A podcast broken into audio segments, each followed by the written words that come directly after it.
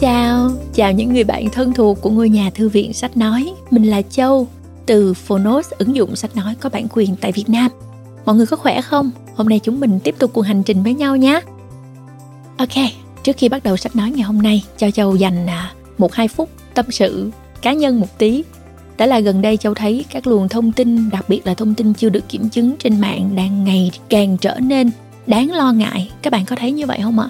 Ờ, gần đây chúng ta thấy uh, những cái tin tức uh, sai lệch, fake news lan tràn và thật khó cho chúng ta, những người dùng mạng xã hội, để đưa ra được những quyết định đúng đắn, đúng không nè? Mỗi lần như vậy thì uh, mình chỉ mong là tất cả chúng ta đều chậm lại một chút trước khi nhấn nút share, chia sẻ thông tin, um, vì nó thật sự có thể gây ảnh hưởng đến uh, đại cuộc chung của chúng ta trong công tác phòng chống dịch, hoặc là ảnh hưởng đến những người mà vô tình um, tiếp nhận thông tin mà chúng ta chia sẻ, đúng không nào các bạn? Ờ, chúng ta đang sống trong kỷ nguyên thông tin và điều này không thể thay đổi, nên để có thể bảo vệ tâm trí cũng như tinh thần của mình, và đặc biệt là tránh tiếp tay cho những cái uh, thông tin không có tích cực, thì Châu nghĩ mỗi người nên uh, quan sát kỹ hơn, uh, phân tích sao cho thật lý trí và sắc bén nha mọi người nhé. Châu nghĩ là chỉ cần chậm một chút thôi thì chúng ta sẽ làm được điều này.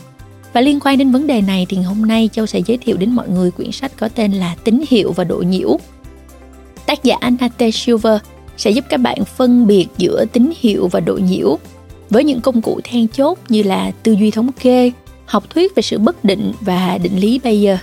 Ông sẽ mở ra trước mắt chúng ta một thế giới dự báo vừa quen thuộc vừa mới lạ. Bạn sẽ nhận ra mình đang dự đoán về mọi thứ trong cuộc sống của mình, từ việc ra một nước cờ cho đến chọn một ngày đẹp trời để đi dã ngoại.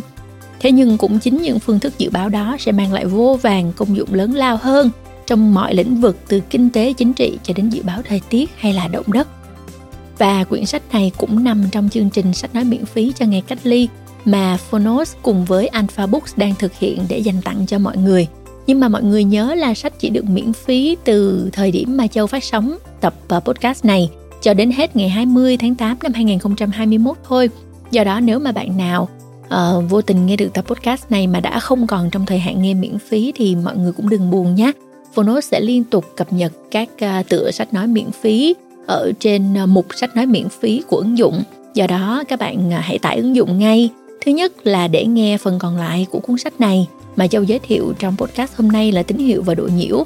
Thứ hai là các bạn cũng có thể truy cập vào rất nhiều những uh, nội dung độc quyền khác dành cho hội viên nếu các bạn trở thành hội viên, hoặc là các bạn nếu như mà chưa có uh, trở thành hội viên thì cũng có rất nhiều những cái nội dung hay như là tóm tắt sách nè uh, sẽ được uh, gửi đến cho các bạn.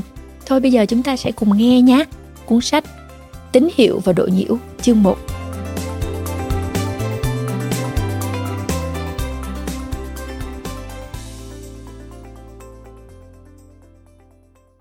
Bạn đang nghe từ Phonos. Tín hiệu và độ nhiễu. Vì sao chúng ta thường sai lầm trong những dự đoán của mình? Tác giả Nate Silver. Người dịch Lê Trung Hoàng Tuyến, Alpha Books.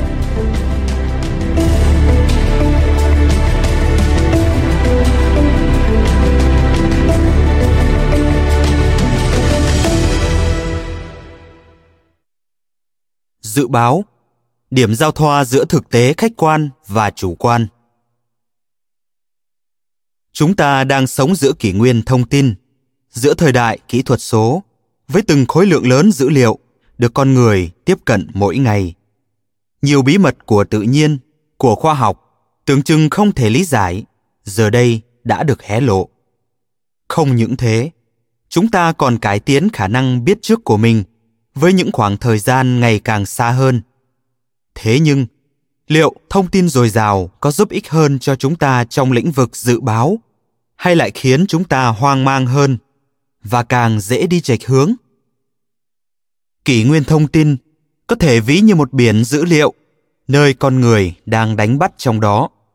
Nhưng biển cả không có nhiều những con cá lớn, tín hiệu, để chúng ta thỏa sức tận hưởng. Trái lại, chúng ta phải sàng lọc giữa một bầy cá nhỏ, độ nhiễu và thả lưới nhiều lần để có được con mồi mình mong muốn. nhưng khác với những mẻ cá có thể đưa lên ngắm nghía, dữ liệu nhiễu và tín hiệu nhiều lúc có thể rất giống nhau, khiến ta nhầm lẫn không ít lần. Trong cuốn sách được dày công nghiên cứu này, Nate Silver sẽ giúp chúng ta phân biệt giữa tín hiệu và độ nhiễu. Với những công cụ then chốt như tư duy thống kê, học thuyết về sự bất định và định lý Bayes, tác giả sẽ mở ra trước mắt chúng ta một thế giới dự báo vừa quen thuộc, vừa mới lạ. Bạn sẽ nhận ra mình đang dự đoán về mọi thứ trong cuộc sống của mình, từ việc ra một nước cờ cho đến chọn một ngày đẹp trời để đi dã ngoại. Thế nhưng, cũng chính những phương thức dự báo đó sẽ mang lại vô vàn công dụng lớn lao hơn trong mọi lĩnh vực, từ kinh tế chính trị cho đến dự báo thời tiết và động đất. Dự báo không chỉ là một ngành khoa học hay một bộ môn nghiên cứu, mà đã trở thành phương tiện giúp chúng ta kiểm soát tiến trình cuộc sống của mình và cũng là lăng kính để quan sát rõ hơn tương lai. Là người phát minh ra hệ thống dự báo kết quả các giải đấu bóng chày Mỹ, đồng thời gây dựng tiếng tăm nhờ phán đoán chính xác kết quả các kỳ bầu cử tại Hoa Kỳ, Nate Silver đã chứng minh được tri thức và kinh nghiệm dự báo uyên thâm của anh trong nhiều lĩnh vực. mười ba chương sách là mười ba địa hạt nơi công tác dự báo đóng vai trò cốt yếu, từ những ngành nghiên cứu nặng tính khoa học như địa chấn, thời tiết, khí hậu, cho đến các trò chơi cá cược mà năng lực dự báo thường bị đánh đồng với mánh lừa đảo. Lĩnh vực dự báo nào cũng bao hàm thành công và không ít thất bại, nhưng quan trọng nhất, chúng ta sẽ được tìm hiểu tiến trình phát triển và tiến hóa của bộ môn tưởng như chỉ dành cho các chuyên gia này. Tuy tập trung chủ yếu vào các phương pháp thống kê và xác suất, nhưng tín hiệu và độ nhiễu cũng không quên đề cập đến vai trò của con người. Như chính tác giả đã khẳng định, dự báo, điểm giao thoa giữa thực tế khách quan và chủ quan. Chúng ta thường đánh đồng những lời tiên đoán dứt khoát và tự tin với dự báo chính xác. Nhưng thực chất, chính những phương pháp khiêm nhường và tham khảo trên nhiều nguồn mới hứa hẹn cho ra một kết quả đúng như thực tế. Không phải ai cũng thấu hiểu nghịch lý dự báo này, dù ý nghĩa ẩn sau nó vô cùng quan trọng. Bởi khác với việc tính toán một nước bài, một dự báo tài chính, động đất hay khí hậu có thể thay đổi tương lai của cả một nền kinh tế, một cộng đồng dân cư hay thậm chí của cả quốc gia.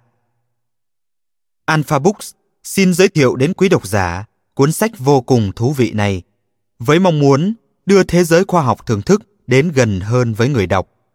Dù ở góc độ cá nhân hay tổ chức, dự báo vẫn là một chủ đề hấp dẫn để khám phá và hứa hẹn nhiều lợi ích không ngờ cho đến khi chúng ta giải mã được những bí mật của quy luật tự nhiên. Công ty cổ phần sách Alpha.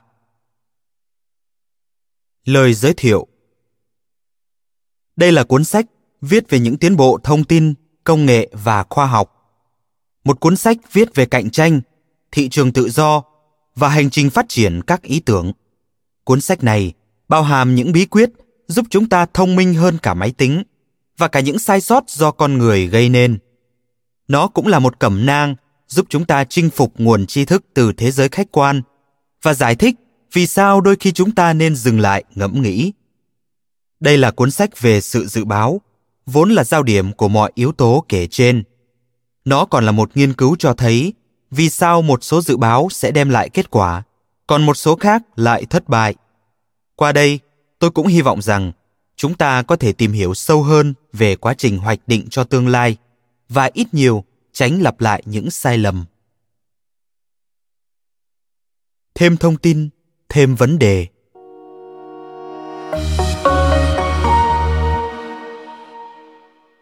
Cuộc cách mạng đầu tiên trong lĩnh vực công nghệ thông tin đã không đến cùng với các mạch vi xử lý, mà gắn liền với những cuốn sách giấy. Phát minh của Johannes Gutenberg vào năm một nghìn bốn trăm bốn mươi đã đưa thông tin phổ biến rộng rãi trong đại chúng, và sự bùng nổ các luồng ý tưởng cũng kéo theo những hệ quả và hiệu ứng khôn lường, vượt ngoài dự liệu.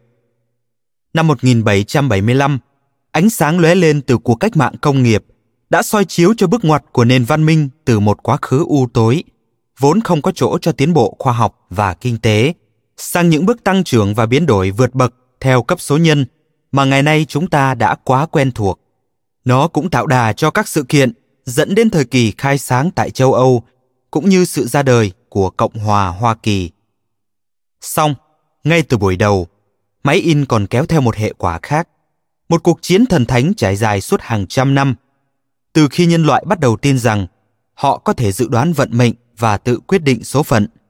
Kỷ nguyên đẫm máu nhất trong lịch sử loài người đã được khai màn. Sách vở đã tồn tại từ trước thời Gutenberg, nhưng chúng không được soạn thảo và tìm đọc một cách rộng rãi. Trái lại, chúng được xem là những xa xỉ phẩm dành riêng cho giới quý tộc, vốn chỉ được xuất bản mỗi cuốn một lần bằng hình thức chép tay. Chi phí tái bản năm trang giấy chép tay rơi vào khoảng một florin, đồng vàng tương đương với hai trăm đô la ngày nay. Như vậy, giá một cuốn sách bạn đang cầm trên tay có thể lên đến hai mươi nghìn đô la. Nó cũng kèm theo vô số lỗi ghi chép, và do bản sao này là từ bản sao của bản sao khác, nên số lỗi sẽ được nhân lên và biến hóa gấp bội sau mỗi thế hệ. Thực trạng này khiến cho sứ mệnh tích lũy tri thức trở nên vô cùng khó khăn. Phải cần đến một nỗ lực ghê gớm mới có thể ngăn một khối lượng lớn tri thức khỏi bị mai một từng ngày. Bởi sách giấy có thể mục nát nhanh hơn tần suất chúng được tái bản. Đơn cử, Kinh Thánh, cũng như một số ít các tác phẩm kinh điển của Plato hay Aristotle, đã từng xuất hiện dưới rất nhiều phiên bản. Tuy nhiên, khối lượng tri thức thất lạc qua các thời kỳ là không thể đếm xuể, và cũng chẳng có nguồn khích lệ nào giúp chúng được lưu giữ lâu hơn trên mặt giấy. Công cuộc theo đuổi tri thức tưởng như đã rơi vào bế tắc, nếu không nói là hoàn toàn vô vọng. Nếu ngày nay chúng ta cảm thấy bấp bênh vì mọi thứ thay đổi quá mau chóng, thì với những thế hệ trước đây, bấp bênh vẫn là mối bận tâm quá xa vời. Nhưng máy in đã thay đổi tất cả một cách triệt để và sâu sắc. Chỉ trong chớp mắt, chi phí xuất bản sách đã giảm gấp ba trăm lần, và một cuốn sách chỉ có giá khoảng bảy mươi đô la so với hiện nay, thay vì hai mươi nghìn đô la như trước. Năm một nghìn bốn trăm bảy mươi, sách in đã nhanh chóng lan rộng khắp châu Âu, từ nước Đức, quê hương của Gutenberg, đến Rome, Seville, Paris và Basel, trước khi phủ khắp hầu hết các thành đô lớn của châu Âu trong mười năm tiếp theo. Số lượng sách xuất bản cũng gia tăng đến chóng mặt, cao gấp ba mươi lần so với một thế kỷ trước khi máy in ra đời. Kho tri thức của nhân loại lại bắt đầu được góp nhặt với tốc độ vũ bão. Mời bạn xem hình i một, tình hình xuất bản sách tại châu Âu. Bước sang đầu kỷ nguyên mạng toàn cầu, tức World Wide Web, chất lượng thông tin đã có những thay đổi rất khác biệt. Trong khi ngành in chủ yếu thu lợi tức trực tiếp từ việc xuất bản bản đồ chất lượng cao, thì danh sách bán chạy lại nhanh chóng bị các tài liệu dị giáo và khoa học ngụy ngôn chiếm lĩnh. Sai sót này đã trở nên đại trà, điển hình như trong cuốn Kinh Thánh Tội Lỗi, nơi lưu dấu lỗi in ấn đáng hổ thẹn nhất từng xuất hiện trong lịch sử. Ngươi được phép ngoại tình. Trong khi đó, việc giải phóng quá nhiều luồng tư tưởng đã gây nên những nhầm lẫn nghiêm trọng. Lượng thông tin cứ tăng lên từng ngày trước khi chúng ta kịp nhận ra phải làm gì với chúng, đồng thời vượt quá khả năng phân biệt giữa thông tin hữu ích và sai lạc. Mỉa mai thay, hệ quả từ việc sở hữu thêm quá nhiều thông tin chung đã góp phần gia tăng khoảng cách giữa các đường lối quốc gia và tôn giáo. Con đường tắt chúng ta lựa chọn theo bản năng khi nắm trong tay quá nhiều thông tin chính là tiếp thu chúng một cách chọn lọc, nhặt nhạnh những thông tin ta mong muốn và bỏ qua phần còn lại, đồng thời liên minh với những ai có cùng lựa chọn và quay lưng với kẻ khác. Những độc giả đầu tiên và nhiệt tình nhất trong ngành sách in chính là những người sử dụng chúng để truyền giáo. chín mươi lăm luận đề của Martin Luther quả thực không quá cấp tiến, vì rất nhiều quan điểm tương đồng cũng đã được tranh luận không ít. Tuy nhiên, giá trị tiến bộ, như Elizabeth Eisenstein đã nhận xét, rằng các luận điểm của Luther không bị trói buộc bởi tư tưởng giáo hội. Không những thế, chúng còn được tái bản ít nhất ba trăm nghìn lần nhờ máy in của Gutenberg, một thành tích đáng nể so với chuẩn mực hiện đại. Một mục Elizabeth Eisenstein, sử gia người Mỹ sinh năm một nghìn chín trăm hai mươi ba, chuyên nghiên cứu về cách mạng Pháp và nửa đầu thế kỷ mười chín ở Pháp. Bà nổi tiếng với các công trình nghiên cứu về lịch sử ngành in buổi đầu. Chú thích của người dịch. Quay trở lại nội dung chính.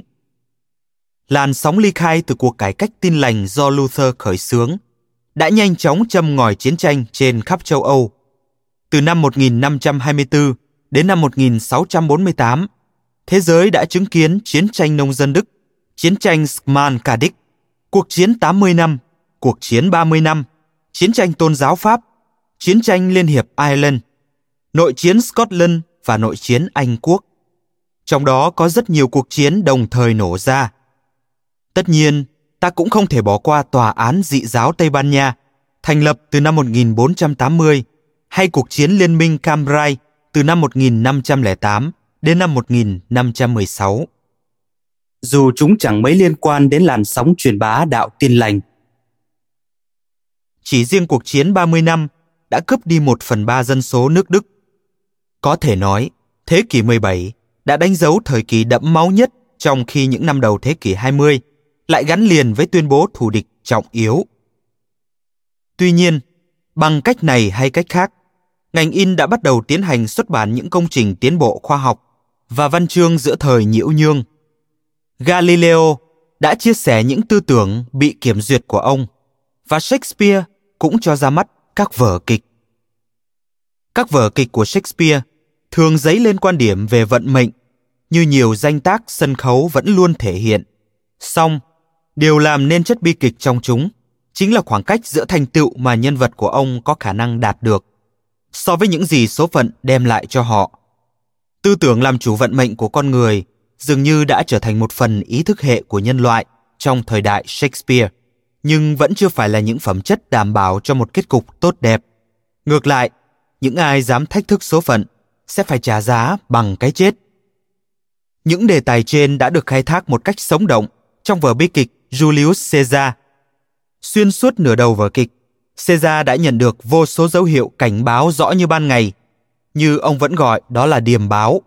Hãy xem chừng ngày mười lăm tháng ba, rằng lễ đăng quang của ông sẽ trở thành cuộc tàn sát.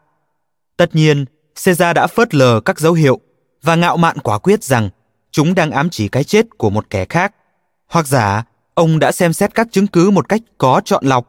Cuối cùng, Caesar đã bị ám sát. Con người vẫn hay đánh giá mọi thứ qua bộ cánh bên ngoài và quên mất bản chất bên trong chúng. Shakespeare đã cảnh báo chúng ta thông qua lời thoại của Cicero, một lời khuyên đúng đắn dành cho những ai can đảm tiếp nhận lượng thông tin mới mẻ khổng lồ. Rất khó để nhận ra tín hiệu đúng giữa một trường nhiễu loạn, bởi câu chuyện do dữ liệu mang đến thường rất bùi tai và khiến chúng ta tin tưởng vào một cái kết có hậu. Bên cạnh việc đánh thức quan niệm xa xưa về dự báo, liên quan đến thuyết định mệnh, thuật tiên tri và mê tín, vở bi kịch Julius Caesar còn khơi mào một tư tưởng hiện đại và cấp tiến hơn nhiều. Đó là chúng ta có thể diễn giải những dấu hiệu trên nhằm trục lợi từ chúng. Có những lúc, con người phải làm chủ số phận của họ. Cassius nói, với hy vọng thuyết phục Brutus dự phần trong âm mưu chống lại Caesar. Con người nên tự làm chủ số phận là thứ quan niệm hái ra tiền. Ngày nay, các từ dự báo, tức predict và dự đoán, forecast, có thể dùng thay thế cho nhau. Nhưng ở thời Shakespeare, chúng lại mang nghĩa khác nhau. Dự báo là điều thầy bói sẽ nói với bạn, trong khi dự đoán lại khá giống với phát biểu của Cassius. Thuật ngữ dự đoán, forecast, trong tiếng Anh vốn có nguồn gốc từ Đức, chứ không phải như dự báo, predict, bắt nguồn từ tiếng Latin.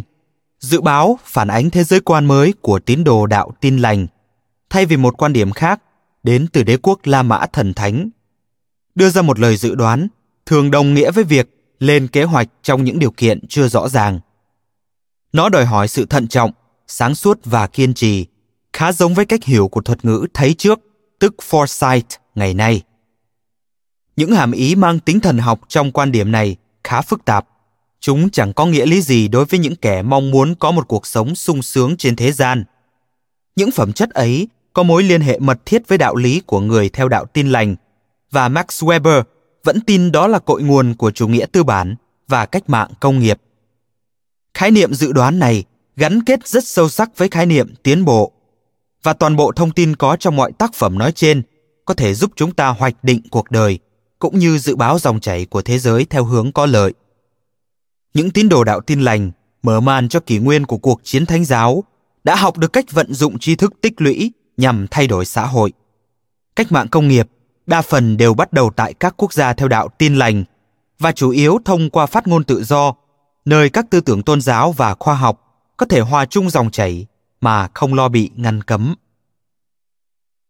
Thật khó có thể cường điệu hơn nữa về tầm quan trọng của cách mạng công nghiệp. Xuyên suốt phần lớn chặng đường lịch sử nhân loại, tăng trưởng kinh tế chỉ đạt xấp xỉ không phẩy một phần trăm mỗi năm, tuy đủ để đảm bảo cho lượng dân số tăng dần qua các thời kỳ, nhưng chẳng thể cải thiện được mức sống trên đầu người. Và rồi, đà tiến bộ đã bất ngờ xuất hiện khi chẳng ai nghĩ đến. Nền kinh tế bắt đầu mức tăng trưởng hóa tốc và dần vượt xa tỷ lệ gia tăng dân số, như nó vẫn luôn tiếp diễn cho đến tận ngày nay, nếu không tính đến các đợt suy thoái tài chính toàn cầu thi thoảng lại xảy ra. Mời bạn xem hình i hai, giê đê pê toàn cầu trên đầu người, từ năm một nghìn đến năm hai nghìn không trăm mười, người Mỹ. Quả thực, sự bùng nổ thông tin bắt nguồn từ những cuốn sách giấy đã mở ra một thế giới mới tốt đẹp hơn. Chỉ mất khoảng ba trăm ba mươi năm, cùng hàng triệu sinh mạng bị tước đoạt trên khắp các mặt trận châu Âu để biến những lợi ích đó thành sự thật. Nghịch lý năng suất.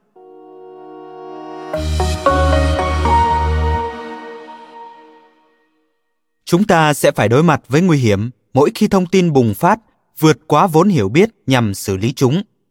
Trong bốn mươi năm qua, lịch sử nhân loại đã chứng minh rằng việc chuyển hóa thông tin thành tri thức hữu ích cần rất nhiều thời gian. Nếu không cẩn trọng, chúng ta có thể sẽ bị thụt lùi trong giai đoạn đó. Kỷ nguyên thông tin không hoàn toàn là một thuật ngữ mới. Nó chỉ bắt đầu được sử dụng rộng rãi từ cuối những năm một nghìn chín trăm bảy mươi. Trước đó, một thuật ngữ liên quan là kỷ nguyên máy tính cũng đã xuất hiện. Đây là thời điểm máy vi tính bắt đầu được ứng dụng phổ biến hơn trong các phòng thí nghiệm và trường học, viện khoa học, và chúng vẫn còn khá xa lạ với các hộ gia đình. Bước sang giai đoạn này, đà phát triển trong công nghệ thông tin đã không cần đến ba trăm năm mới có thể đem lại lợi ích hữu hình cho xã hội. Tuy nhiên, phải mất từ mười lăm đến hai mươi năm để chúng ta đạt được điều đó. Thập niên một nghìn chín trăm bảy mươi là thời kỳ đỉnh cao của tình trạng quá nhiều học thuyết được áp dụng trên những số lượng dữ liệu ít ỏi, như Paul Krugman từng trao đổi với tôi.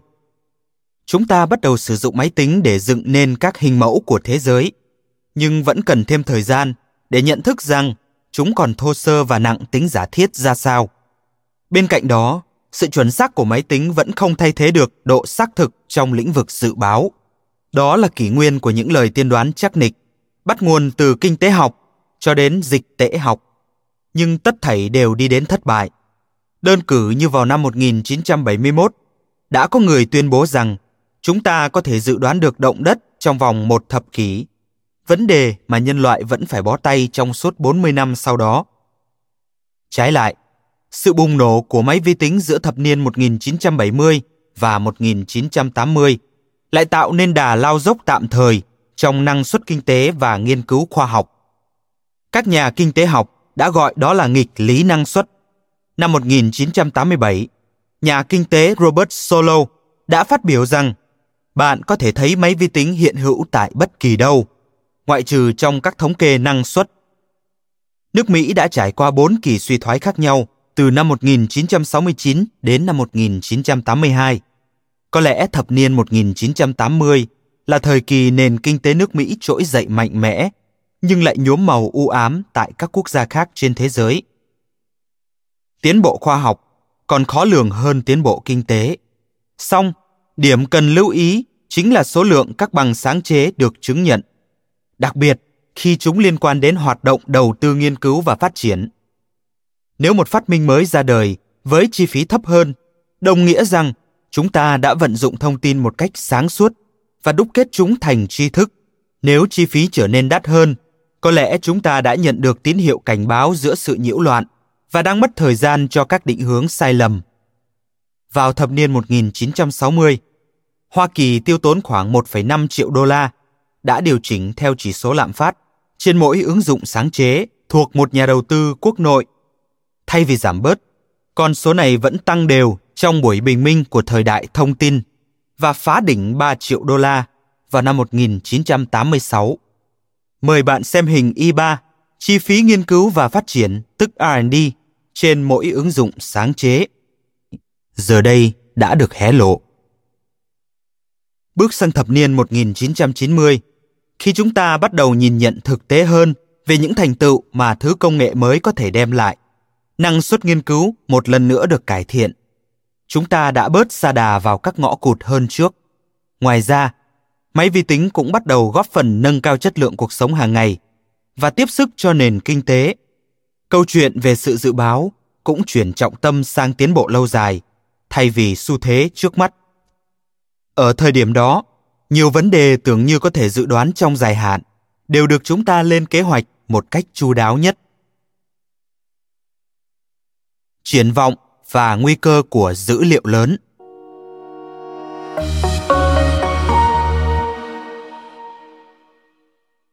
Một thuật ngữ gây sốt hiện nay chính là dữ liệu lớn.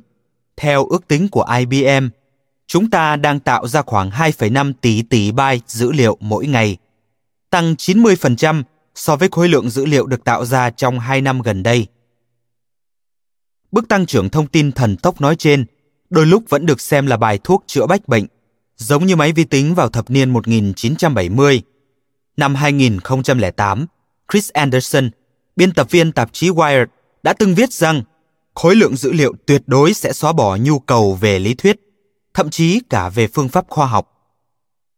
Đây quả thực là một cuốn sách chuyên về khoa học và công nghệ, khiến tôi lạc quan khi nghĩ về nó.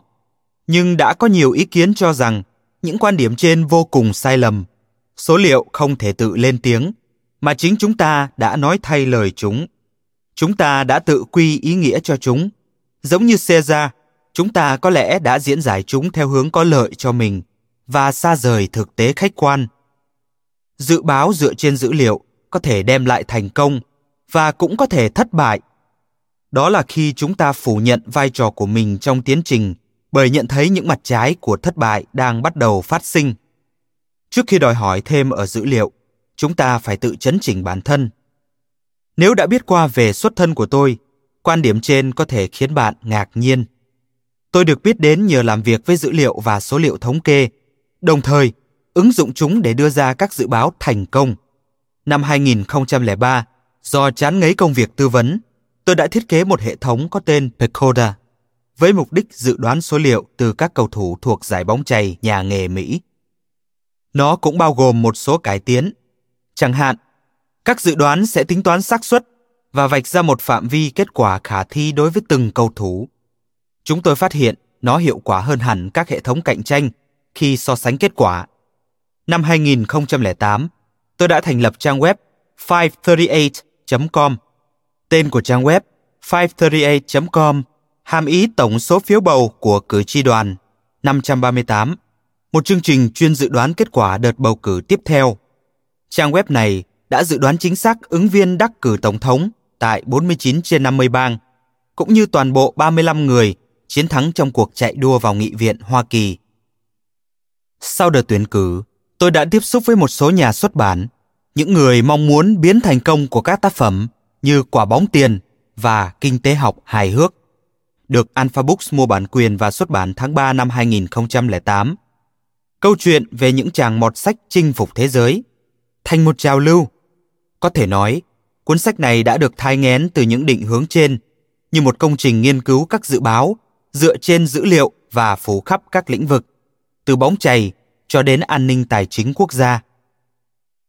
Qua trò chuyện với khoảng hơn một trăm chuyên gia thuộc hàng tá lĩnh vực trong suốt hơn bốn năm, đọc hàng trăm cuốn sách và bài báo, cũng như chu du khắp nơi, từ Las Vegas cho đến Copenhagen trên hành trình theo đuổi nghiên cứu, tôi đã dần nhận ra việc dự báo trong kỷ nguyên dữ liệu lớn đang diễn tiến không thật sự tốt đẹp.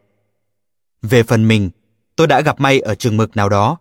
Thứ nhất, đã đạt đến thành công dù từng phạm phải rất nhiều sai lầm mà tôi sẽ giải thích trong phần kế. Và thứ hai, đã chọn đúng mặt trận để tham gia. Chẳng hạn, Bóng chày là một trường hợp ngoại lệ. Thậm chí đó còn là một ngoại lệ đặc biệt phong phú và hé lộ nhiều điều.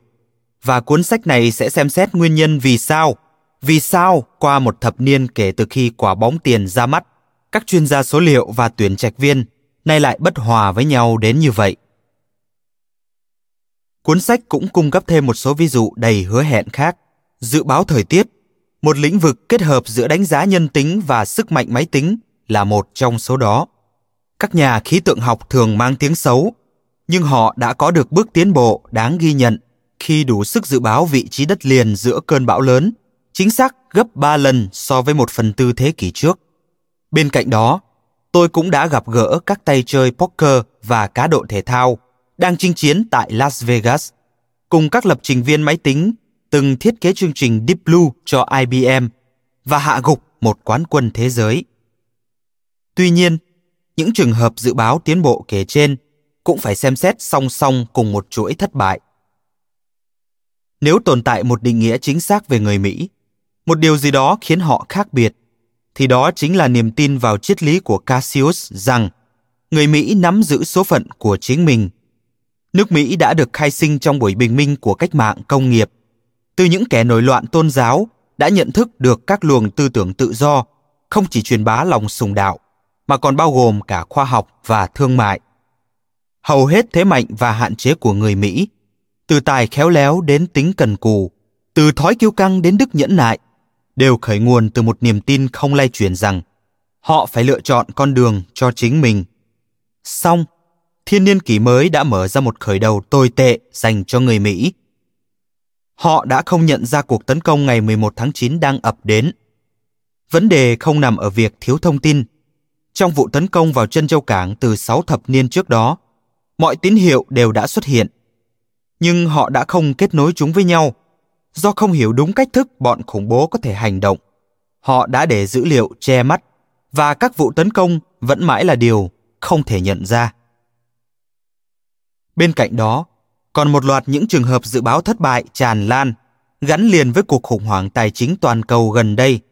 Chính bởi ngây thơ tin vào các mô hình và không nhận thức rõ chúng thiếu sót ra sao khi lựa chọn giả thiết, chúng ta đã tự đẩy mình đến hậu quả thảm khốc. Mặt khác, trong một ví dụ đời thường hơn, tôi nhận thấy dù đã rất nỗ lực, nhưng chúng ta thường không thể dự đoán được các đợt suy thoái cách đó hơn vài tháng. Trong khi tiến trình kiềm chế lạm phát cho thấy những tiến bộ đáng kể, thì các nhà hoạch định chính sách của chúng ta lại trở nên mù quáng.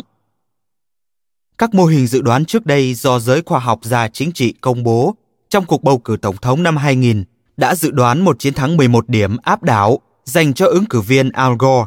Thế nhưng George W. Bush mới là người đắc cử. Tuy vậy, những thất bại như trên vẫn được xem là chuyện thường tình trong dự báo chính trị, chứ không phải một kết quả bất thường. Một nghiên cứu kéo dài do Philip E. Tetlock thuộc Đại học Pennsylvania tiến hành đã phát hiện rằng mỗi khi các khoa học gia chính trị khẳng định một kết quả chắc chắn không thể xảy ra, thì trái lại, sẽ có đến mười lăm phần trăm khả năng đó xuất hiện. Dẫu sao họ vẫn dự báo tốt hơn các chuyên gia trên truyền hình. Tương tự như thập niên một nghìn chín trăm bảy mươi, các đợt thử dự báo động đất đã xuất hiện trở lại trong thời gian gần đây và hầu hết đều dựa trên dữ liệu, đồng thời áp dụng phương pháp cơ học cao. Tuy nhiên, các dự báo này chỉ lường trước những cơn động đất chẳng bao giờ xảy ra và cũng không thể giúp chúng ta đề phòng chúng. Lò phản ứng hạt nhân Fukushima được thiết kế nhằm chịu được cường độ động đất vào khoảng tám phẩy sáu độ Richter. Một phần cũng vì các nhà địa chấn học đã kết luận rằng chẳng chấn động nào có thể vượt qua giới hạn đó. Thế nhưng, một cơn địa chấn chín phẩy một độ Richter khủng khiếp đã tàn phá Nhật Bản vào tháng ba năm hai nghìn không trăm mười một. Thậm chí, đã có hẳn một chuỗi quy luật chứng minh các dự báo đang đi đến thất bại và thường kéo theo tác hại ghê gớm cho xã hội. Đơn cử, hãy cùng xem xét lĩnh vực nghiên cứu y sinh. Năm hai nghìn không trăm lẻ năm, một nhà nghiên cứu y học xuất thân từ Athens, John P. Ioannidis, đã công bố một luận án gây tranh cãi với nhan đề "Vì sao hầu hết các kết quả nghiên cứu đã công bố đều sai?" Bài luận đã xem xét những khám phá tích cực được ghi nhận từ nhiều tạp chí có đánh giá của chuyên gia bao gồm những bài mô tả các dự báo chính xác về giả thiết y học được rút ra từ các thí nghiệm lý thuyết. Theo đó, tác giả kết luận rằng hầu hết những khám phá trên đều có khuynh hướng thất bại khi áp dụng trong thực tiễn. Trung tâm thí nghiệm Bayer, tức Bayer Laboratories, gần đây đã xác nhận giả thiết của Ioannidis. Họ đã không thể tái hiện lại khoảng hai phần ba kết quả nghiên cứu tích cực được công bố trên các tạp chí y khoa khi tự tiến hành thí nghiệm. Kỷ nguyên dữ liệu lớn sẽ thúc đẩy sự tiến bộ, trong khi đó, chính chúng ta sẽ quyết định đà tiến bộ phát triển nhanh chóng ra sao, hay sẽ dẫn đến sự thụt lùi như thế nào. Vì sao tương lai khiến chúng ta choáng váng?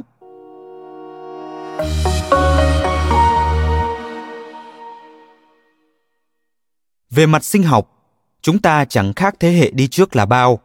Tuy nhiên, một số thế mạnh từ thời đồ đá nay đã trở thành nhược điểm trong kỷ nguyên thông tin. Con người không sở hữu quá nhiều khả năng phòng vệ tự nhiên. Chúng ta không đủ nhanh và cũng không đủ mạnh.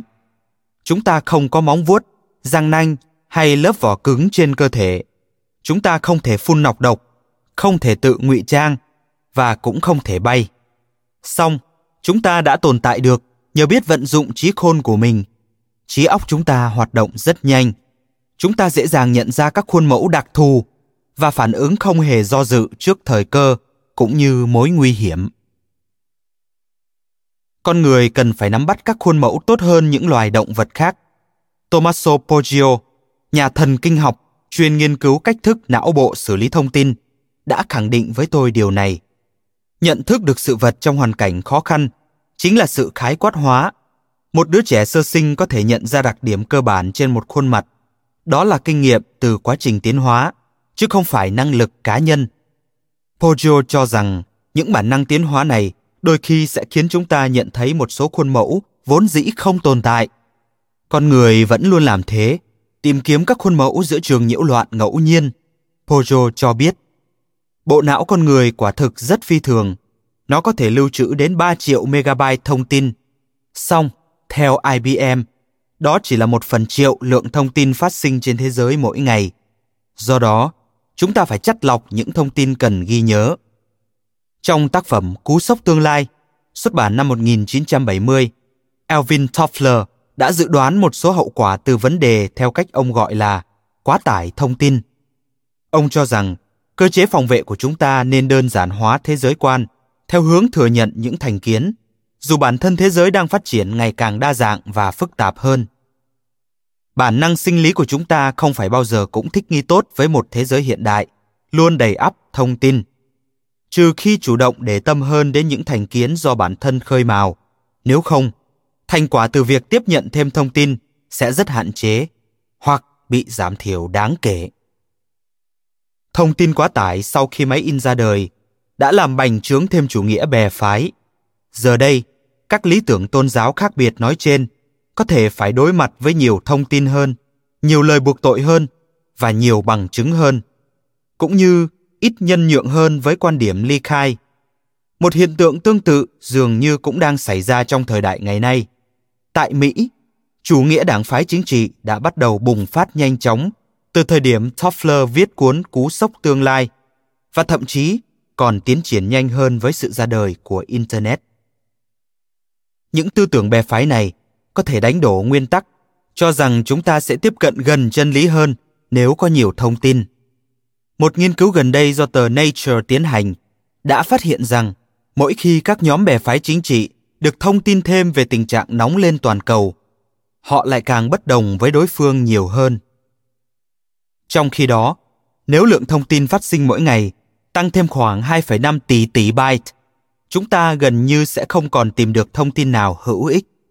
Hầu như tất cả đều nhiễu loạn và độ nhiễu sẽ gia tăng nhanh chóng hơn các tín hiệu. Có quá nhiều giả thiết phải kiểm chứng, quá nhiều dữ liệu phải ghi nhớ, ngoại trừ số ít chân lý khách quan nào đó tương đối vững chắc. Máy in đã thay đổi cách thức chúng ta phạm sai lầm. Các lỗi sao chép thường gặp dần trở nên ít phổ biến. Thế nhưng, mỗi khi sai sót xuất hiện, nó sẽ được tái bản vô số lần, như trường hợp của cuốn Kinh Thánh Tội Lỗi. Những hệ thống phức tạp như mạng toàn cầu cũng tồn tại khả năng này. Chúng có thể không mắc lỗi nhiều như các hệ thống thô sơ hơn, nhưng chỉ cần một hỏng hóc cũng có thể gây ra hậu quả tồi tệ. Cả chủ nghĩa tư bản lẫn Internet đều là những công cụ truyền bá thông tin hết sức hiệu quả và đều có khả năng khởi xướng hay lan truyền những quan điểm tốt hoặc xấu. Trong đó, quan điểm xấu có thể dẫn đến kết quả không mong đợi. Đơn cử, hãy lật lại cuộc khủng hoảng tài chính khi hệ thống đã bị đẩy lên quá cao, tới mức một giả thiết lỏng lẻo trong mô hình xếp hạng tín dụng của các hãng môi giới cũng chiếm vai trò hệ trọng và đủ sức đánh sập toàn bộ hệ thống tài chính toàn cầu. Điều chỉnh là một trong các biện pháp nhằm giải quyết những vấn đề trên, nhưng tôi ngờ rằng đó chỉ là cái cớ biện minh cho việc né tránh tìm kiếm câu trả lời từ bản thân chúng ta. Chúng ta phải ngừng lại và thừa nhận rằng chúng ta đang gặp vấn đề về dự báo. Chúng ta thích phỏng đoán mọi thứ, nhưng vẫn chưa đủ tài tình. Giải pháp dự báo.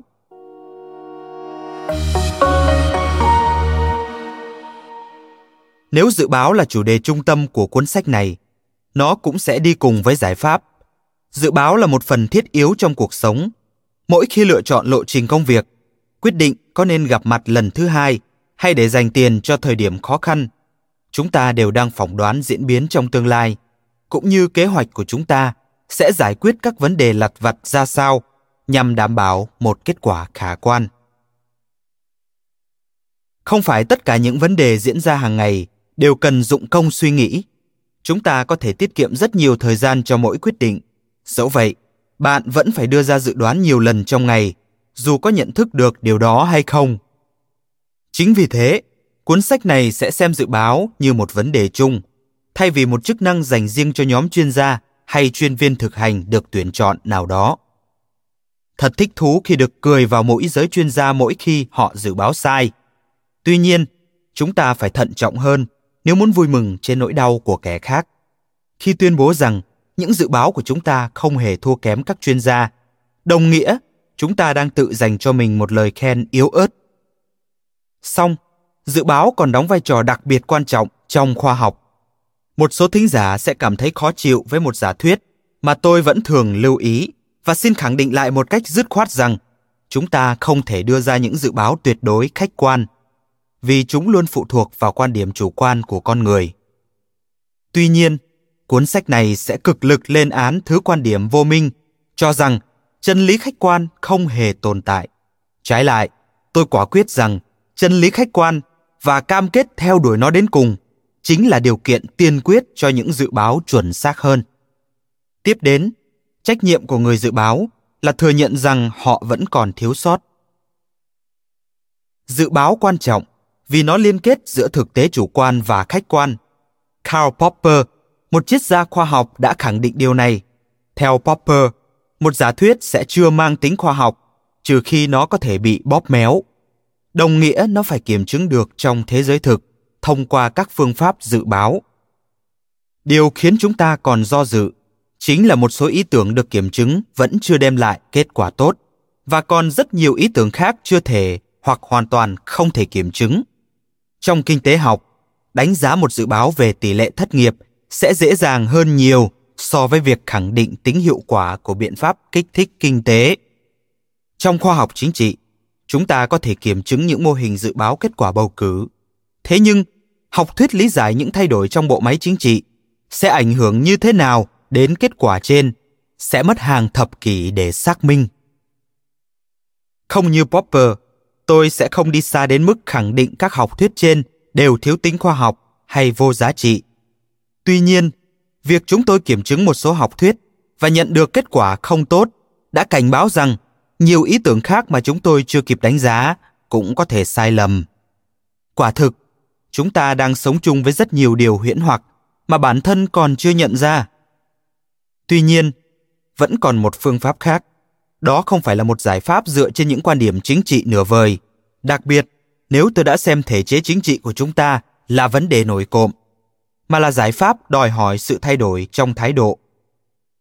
Thái độ này là hiện thân của định lý Bayes, một khái niệm tôi sẽ trình bày rõ hơn trong chương tám. Trên danh nghĩa, định lý Bayes là một công thức toán học, nhưng giá trị nó đem lại còn nhiều hơn thế.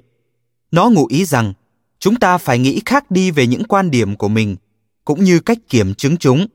Chúng ta phải cảm thấy thoải mái hơn khi đứng trước các khả năng và sự thiếu chắc chắn. Chúng ta phải cân nhắc kỹ hơn về các giả thuyết và tín niệm mỗi khi tiếp cận một vấn đề. Cuốn sách này sẽ được chia thành hai phần. Bảy chương đầu sẽ thẩm định vấn đề dự báo, trong khi sáu chương còn lại tập trung khám phá và ứng dụng giải pháp của Bayes.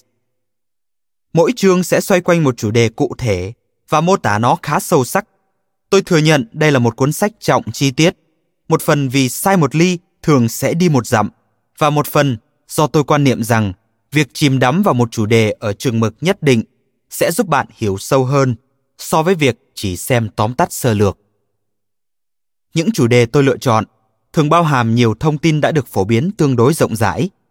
Ngày càng có ít trường hợp người dự báo đưa ra phỏng đoán dựa trên thông tin cá nhân, điển hình như một công ty sử dụng hồ sơ khách hàng để dự đoán nhu cầu dành cho sản phẩm mới. Riêng tôi lại thích những chủ đề trong đó bạn có thể tự kiểm tra kết quả thay vì bám sát theo mọi điều tôi viết.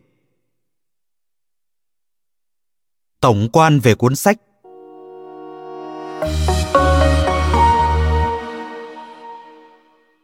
Cuốn sách sẽ xen lẫn giữa các ví dụ được góp nhặt từ nhiều lĩnh vực như khoa học tự nhiên, khoa học xã hội, thể thao và các trò chơi. Sách được xây dựng từ nhiều tình huống tương đối chân thực, nơi độc giả có thể dễ dàng phân biệt giữa các trường hợp thành công và thất bại, cho đến những ví dụ đòi hỏi sự cảm nhận tinh tế hơn một chút.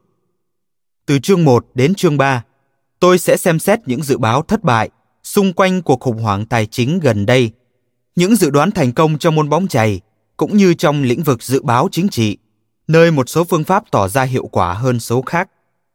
Chúng sẽ gợi cho bạn một số câu hỏi cơ bản nhất nhằm khẳng định rõ hơn vấn đề trong việc dự báo.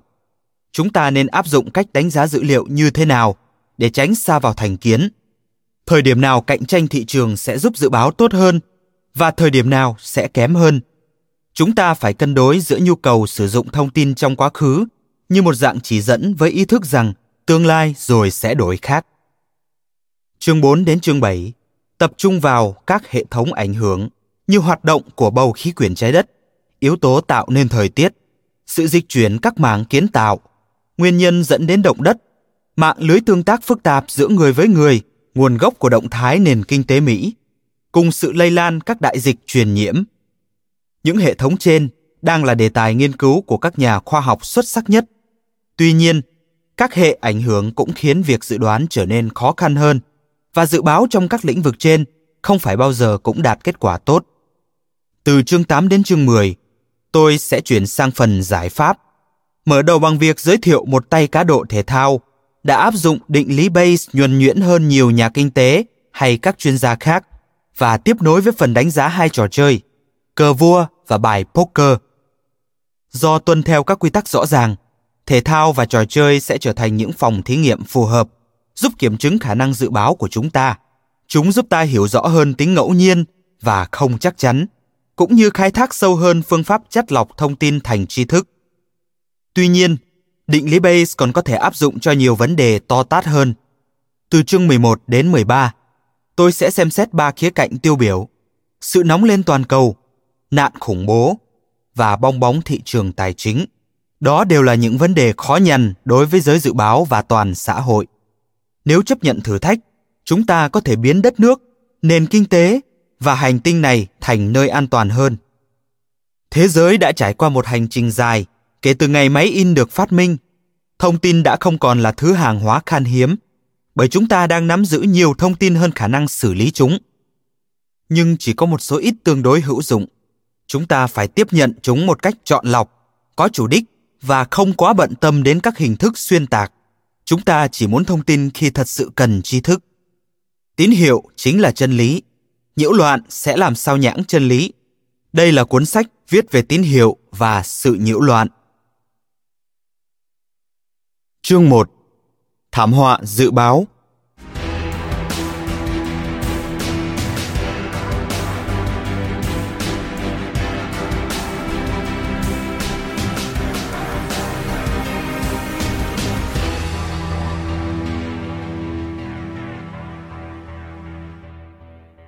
ngày hai mươi ba tháng mười năm hai nghìn không trăm lẻ tám, thị trường chứng khoán rơi tự do, lao dốc gần ba mươi phần trăm so với năm tuần trước đó.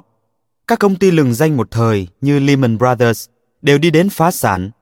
Các thị trường tín dụng bị tê liệt. Nhà đất tại Las Vegas sụt giảm đến bốn mươi phần trăm giá trị. Tỷ lệ thất nghiệp tăng nhanh chóng. Hàng tỷ đô la được đổ vào các doanh nghiệp tài chính đang sa sút. Chỉ số lòng tin đối với chính phủ rơi xuống mức thấp nhất từ trước đến nay. Trong khi chỉ hai tuần nữa, cuộc bầu cử tổng thống sẽ được diễn ra. Nói thêm, Lehman Brothers, một tập đoàn chứng khoán và ngân hàng đầu tư lớn thứ tư của Hoa Kỳ, được thành lập bởi ba anh em nhà Lehman, Henry, Emmanuel và Meyer Lehman vào năm một nghìn tám trăm năm mươi. Quay trở lại nội dung chính. Quốc hội, vốn vẫn luôn im ắng tận sát ngày bầu cử, bắt đầu nhộn nhịp hoạt động. Những gói cứu trợ mà họ đã thông qua chắc chắn sẽ chịu chỉ trích và họ cần gấp rút tạo động thái rằng những kẻ phạm pháp phải bị trừng trị. Ban giám nghị Hạ viện đã cho triệu tập người đứng đầu thuộc ba cơ quan xếp hạng tín dụng, gồm Standard and Poor's, tức ét and pê, Moody's và Fitch Ratings, nhằm lấy lời khai. Các cơ quan xếp hạng này vốn chịu trách nhiệm đánh giá khả năng vỡ nợ của hàng nghìn tỷ đô la bảo lãnh, và theo điều tra, có vẻ như họ đã lường gạt. Nói thêm, ba công ty đánh giá tín dụng lớn nhất trên thế giới hiện nay xét về thị phần, trong đó ét and pê và Moody's có trụ sở ở Mỹ, Fitch có cả trụ sở tại Mỹ và Anh. Lời dự báo tệ nhất từ kẻ kém cỏi.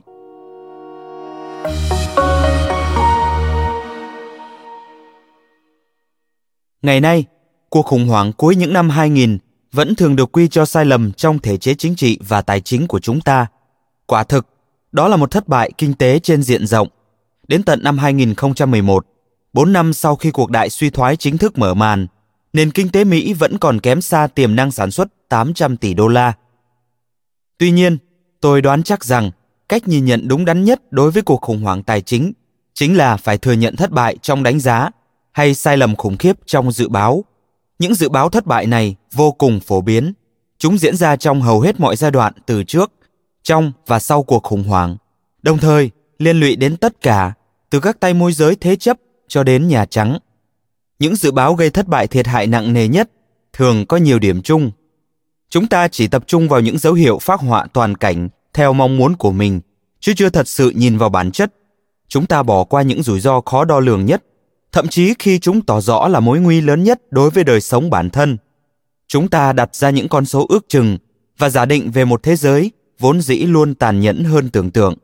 Chúng ta căm ghét sự mơ hồ, dù đó là một phần tất yếu trong vấn đề ta đang giải quyết. Nếu muốn chạm đến điểm mấu chốt của cuộc khủng hoảng tài chính, chúng ta phải bắt đầu từ việc xác định thất bại dự báo ghê gớm nhất, một dự báo bao hàm toàn bộ những thiếu sót. Như thường lệ, các cơ quan xếp hạng đã dành riêng mức đánh giá A A A cho số ít chính phủ có khả năng thanh toán cao và các doanh nghiệp hoạt động tốt nhất trên thế giới, được áp dụng với hàng nghìn cổ phiếu bảo lãnh và công cụ tài chính, cho phép nhà đầu tư đặt cược vào khả năng vỡ nợ của người khác ngay tại nhà. Các thứ hạng do những công ty này công bố chẳng khác gì phép dự báo rằng chúng đơn giản là ký hiệu ước lượng khả năng mà một khoản nợ không thể thanh toán hết. Chẳng hạn, ét and pê đã giải thích với nhà đầu tư rằng khi họ đánh giá một loại chứng khoán đặc biệt phức tạp như trái phiếu nghĩa vụ nợ thế chấp ở mức A A A, đồng nghĩa chỉ có không phẩy mười hai phần trăm, tương đương khoảng một phần tám trăm năm mươi, khả năng loại chứng khoán này không thể thanh toán trong vòng năm năm tới. Nó được cho là phương án an toàn tương đương trái phiếu doanh nghiệp hạng A A A và an toàn hơn cả trái phiếu ngân khố Hoa Kỳ, theo nhận định của ét and pê. Ngoài ra, các cơ quan xếp hạng sẽ không cho điểm các loại chứng khoán từ cao đến thấp. Nói thêm, trái phiếu nghĩa vụ nợ thế chấp, tên tiếng Anh là Collateralized Debt Obligation, C D O, một loại chứng khoán bảo đảm bằng tài sản, tức A B S, được cấu trúc với nhiều đợt, được phát hành bởi các thực thể mục đích đặc biệt và được đảm bảo bằng các nghĩa vụ nợ, bao gồm trái phiếu và các khoản vay. Quay trở lại nội dung chính. Rốt cuộc, theo thống kê nội bộ của ét and pê, khoảng hai mươi tám phần trăm các trái phiếu xê đê ô đạt mức A A A đều đã vỡ nợ. Một số tính toán độc lập thậm chí còn cho tỷ lệ cao hơn. Điều này cũng đồng nghĩa khả năng vỡ nợ thực tế của trái phiếu xê đê ô cao gấp hai trăm lần so với ét và pê dự đoán. Đây đích thực là thất bại toàn diện nhất trong lịch sử ngành dự báo. Hàng nghìn tỷ đô la vốn đầu tư, từng được cam đoan chắc chắn an toàn, nay hóa ra đều bất ổn. Chẳng khác nào bản tin thời tiết, dự báo một ngày nắng đẹp nhưng lại hóa thành một trận bão tuyết. Mời bạn xem hình một chấm một, tỷ lệ vỡ nợ trong vòng năm năm của trái phiếu xê đê ô hạng a a a, dự báo và thực tế, được đính kèm trên ứng dụng. Khi đưa ra một dự báo không chính xác, bạn sẽ phải chọn cách lý giải nó. Một trong số đó là đổ lỗi cho hoàn cảnh bên ngoài, như chúng ta vẫn gọi là thiếu may mắn. Đôi khi đây là một lựa chọn hợp lý, thậm chí vô cùng chính xác.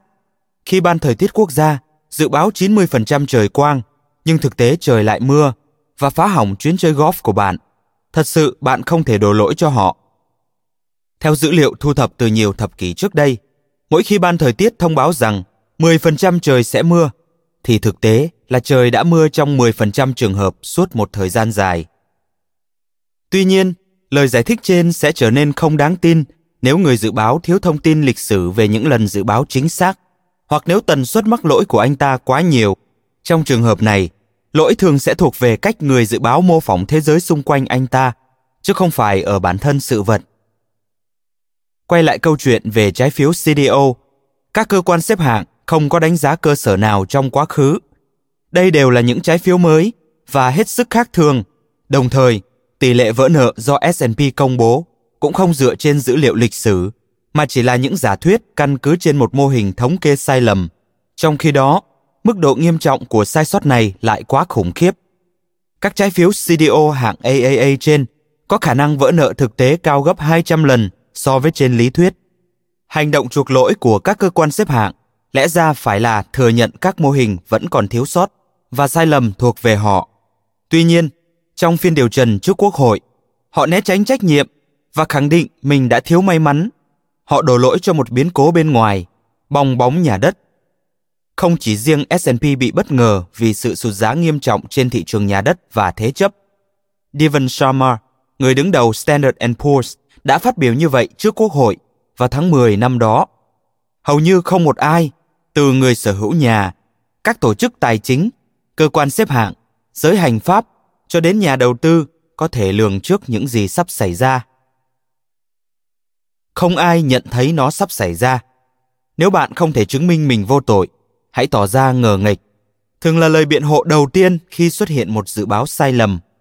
Tuy nhiên, xét trên những gì Quốc hội đã từng chứng kiến, như tôi không quan hệ tình dục với người phụ nữ đó, hay tôi không dùng chất kích thích, thì tuyên bố của Sharma vẫn là dối trá.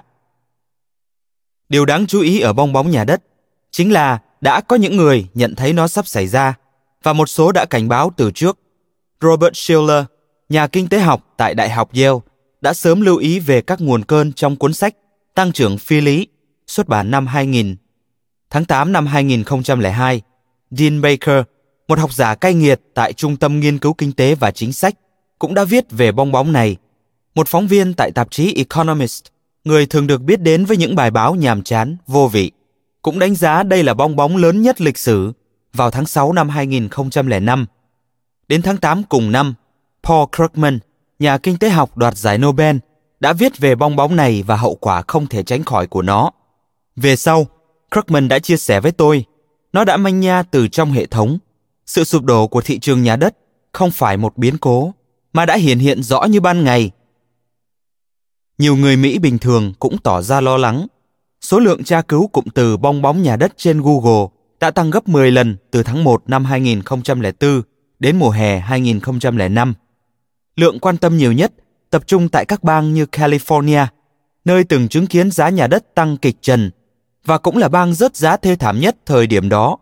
Quả thực, chủ đề bàn tán về bong bóng này đã lan nhanh một cách khủng khiếp. Các tài liệu chứa từ khóa hai chữ bong bóng nhà đất, Housing Bubble, đã tăng vọt từ tám bản tin năm hai nghìn không trăm lẻ một lên ba nghìn bốn trăm bốn mươi bảy nguồn tham khảo năm hai nghìn không trăm lẻ năm. Nhiều tờ báo và tạp chí danh tiếng cũng nhắc đến bong bóng nhà đất những mười lần mỗi ngày. Thế nhưng, các cơ quan xếp hạng với nhiệm vụ đánh giá rủi ro trên thị trường tài chính chỉ đáp trả rằng họ đã bỏ qua nó Điều đó chứng tỏ họ đã nghĩ rằng đây là lời biện hộ tốt nhất cho mình, và vấn đề xảy ra với những dự báo của họ lại càng trầm trọng hơn. Tôi không nghĩ họ muốn dừng lại.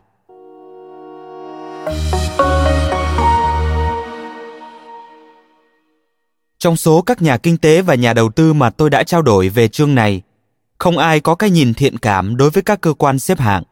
Nhưng họ vẫn không rõ việc xếp hạng kém như vậy phản ánh điều gì, sự ngu dốt hay thói vụ lợi.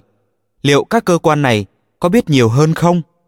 Có lẽ chỉ Jules Crow mới xứng đáng đứng ra xem xét câu hỏi trên, bởi ông đang đích thân điều hành một cơ quan xếp hạng.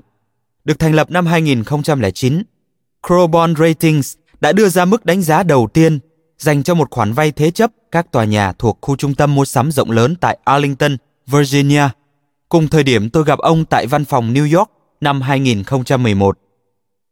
Crow phê phán các cơ quan xếp hạng, chủ yếu vì họ luôn thiếu sự giám sát. Đó quả là một khái niệm chua chát từ Crow, người trước khi lấn sân sang lĩnh vực đánh giá, đã từng có chút tiếng tăm cùng khối tài sản không khiêm tốn chút nào với công ty đầu tiên, Crow Incorporated, một cơ quan điều tra chuyên khám phá những trò lường gạt của doanh nghiệp. Họ biết phải làm gì để phát hiện một âm mưu, như vụ những kẻ bắt cóc đã bắt một tỷ phú quỹ đầu tư mạo hiểm làm con tin, nhưng rồi tự khiến mình bị bại lộ vì dùng thẻ tín dụng của ông ta để thanh toán pizza. Khi tôi gặp Crow, ông đã sáu mươi chín tuổi, nhưng bản năng đánh hơi của ông vẫn lợi hại như xưa, và chúng lại được dịp thể hiện khi ông bắt đầu xem xét hành vi của các cơ quan xếp hạng. Giám sát là thuật ngữ chuyên môn trong giới đánh giá, Crow cho biết, đồng nghĩa anh phải đảm bảo nhà đầu tư luôn được thông tin về những gì anh ta đang chứng kiến.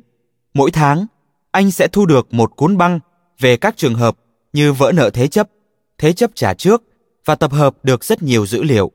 Đó chính là lời cảnh báo trước rằng mọi thứ sẽ tiến triển tốt hay xấu và tất cả mọi người đều trông đợi anh công bố chúng. Nói thêm, cuốn băng cũng là một thuật ngữ chuyên môn trong giới đánh giá, dùng để chỉ dữ liệu mới nguyên về từng khoản thế chấp riêng lẻ. Quay trở lại nội dung chính. Nói cách khác, các cơ quan xếp hạng lẽ ra phải là những người đầu tiên phát hiện thấy vấn đề trên thị trường nhà đất. Họ sở hữu nguồn thông tin tốt hơn tất thảy. Đó là dữ liệu mới nhất về hàng nghìn người vay đang tìm cách thanh toán đúng hạn. Nhưng đến năm hai nghìn không trăm lẻ bảy, họ đã bắt đầu xem thường hàng khối dữ liệu khổng lồ về chứng khoán bảo lãnh thế chấp, thời điểm vấn đề trở nên rõ ràng hơn và khả năng bị tịch thu tài sản cũng tăng gấp đôi. Những gã này không ngốc, Crow khẳng định. Họ biết, nhưng tôi không nghĩ họ muốn dừng lại.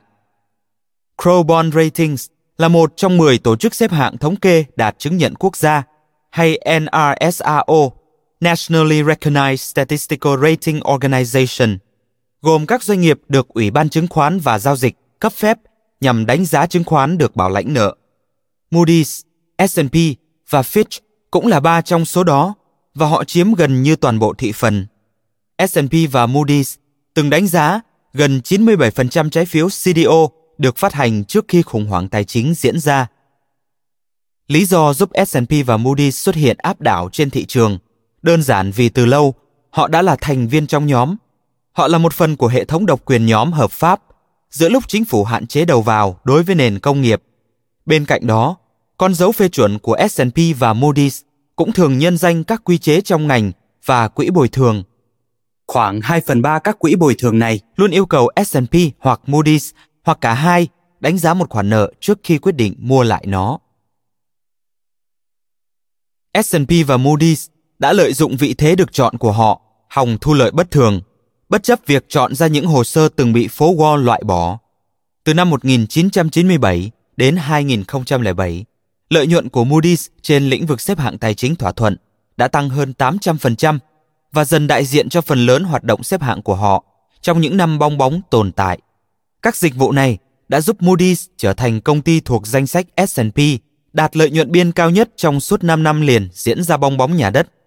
Thậm chí vào năm hai nghìn không trăm mười, khi bong bóng vỡ và vấn nạn của các cơ quan xếp hạng bị vạch trần, Moody's vẫn đạt lợi nhuận hai mươi lăm phần trăm.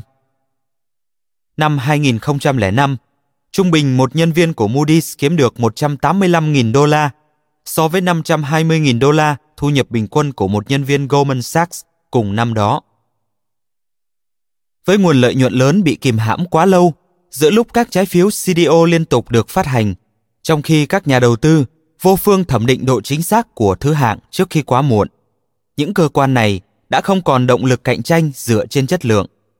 Raymond McDaniel, xê e ô của Moody's, đã tuyên bố dứt khoát với ban lãnh đạo rằng chất lượng đánh giá là yếu tố ít quan trọng nhất giúp công ty thu về lợi nhuận. Thay vì thế, công thức của họ rất đơn giản. Các cơ quan xếp hạng được các nhà phát hành trái phiếu xê đê ô trả tiền cho mỗi lần đánh giá. Càng nhiều trái phiếu, càng nhiều lợi nhuận.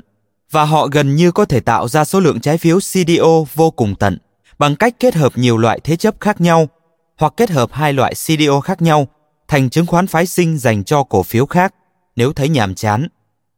Hiếm khi nào các cơ quan xếp hạng từ chối cơ hội đánh giá một trái phiếu. Sau này, một cuộc điều tra của chính phủ đã phanh phui giao dịch qua tin nhắn nhanh giữa hai quan chức cao cấp thuộc Moody's. Trong đó, một người đã tuyên bố rằng chứng khoán này có thể thỏa thuận bằng tiền và Moody's sẽ đánh giá nó. Trong một số trường hợp, các cơ quan này thậm chí còn đi xa hơn khi xúi giục các nhà phát hành nợ thao túng thứ hạng. Trong một động thái được cho là chấp thuận minh bạch, ét và pê đã cung cấp cho các nhà phát hành bản sao phần mềm xếp hạng của họ. Nhờ thế, nhà phát hành có thể xác định chính xác cần bổ sung bao nhiêu khoản thế chấp xấu vào quỹ chung mà không làm giảm thứ hạng.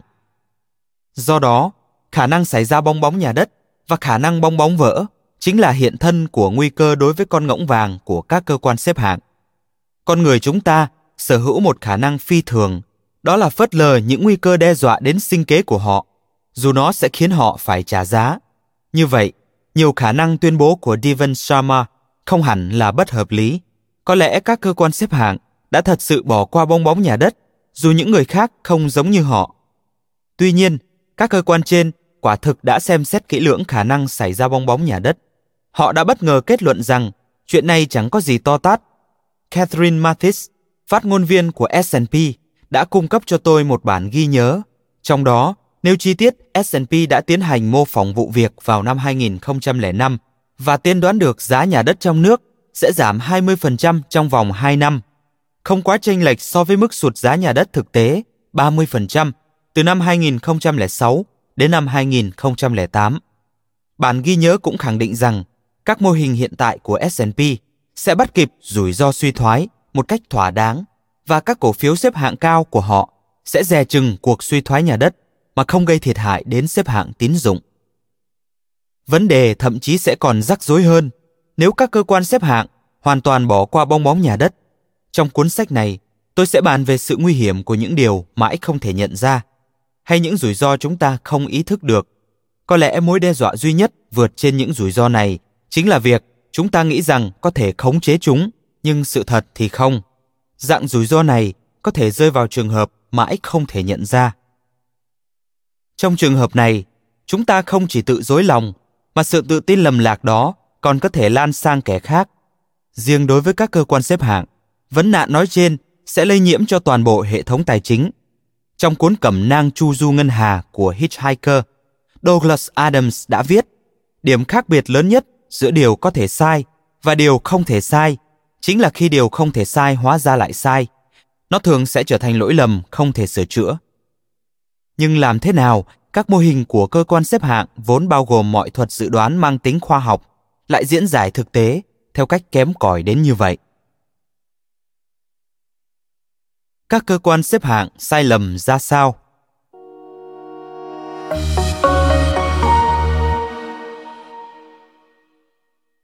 Chúng ta phải đào sâu hơn một chút nếu muốn tìm ra gốc rễ của vấn đề. Đáp án sẽ đòi hỏi một chút thông tin chi tiết về phương thức cấu trúc của các công cụ tài chính như trái phiếu xê đê ô, cùng một chút hiểu biết về sự khác biệt giữa rủi ro và điều chưa chắc chắn. Trái phiếu xê đê ô là một tập hợp các khoản nợ thế chấp được phân thành nhiều quỹ chung khác nhau hay nhiều khoanh. Trong đó, một số được cho là khá rủi ro và số khác được đánh giá gần như an toàn. Anil Kashyap, bạn tôi, giảng viên môn khủng hoảng tài chính tại Đại học Chicago, đưa ra một ví dụ đơn giản hóa về xê đê ô và tôi sẽ áp dụng phiên bản đó ngay tại đây. Hãy hình dung bạn đang có trong tay năm khoản thế chấp và giả định mỗi khoản có năm phần trăm khả năng sẽ vỡ nợ. Bạn có thể đặt ra một số phép cược về tình trạng của các khoản thế chấp trên khi độ rủi ro của mỗi khoản dần tăng lên. Phép cược an toàn nhất, tôi gọi đó là quỹ chung alpha, sẽ luôn sạch nợ, trừ khi cả năm khoản thế chấp đều vỡ nợ. Trong khi đó, phép cược rủi ro nhất, quỹ chung epsilon, sẽ khiến bạn điêu đứng nếu chỉ một trong năm khoản vỡ nợ.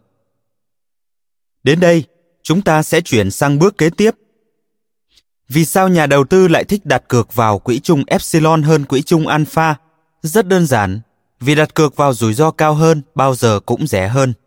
Tuy nhiên, giả sử bạn là nhà đầu tư ngại rủi ro, như một quỹ bồi thường chẳng hạn, và quy chế ngành cũng không cho phép bạn đầu tư vào chứng khoán thứ hạng thấp.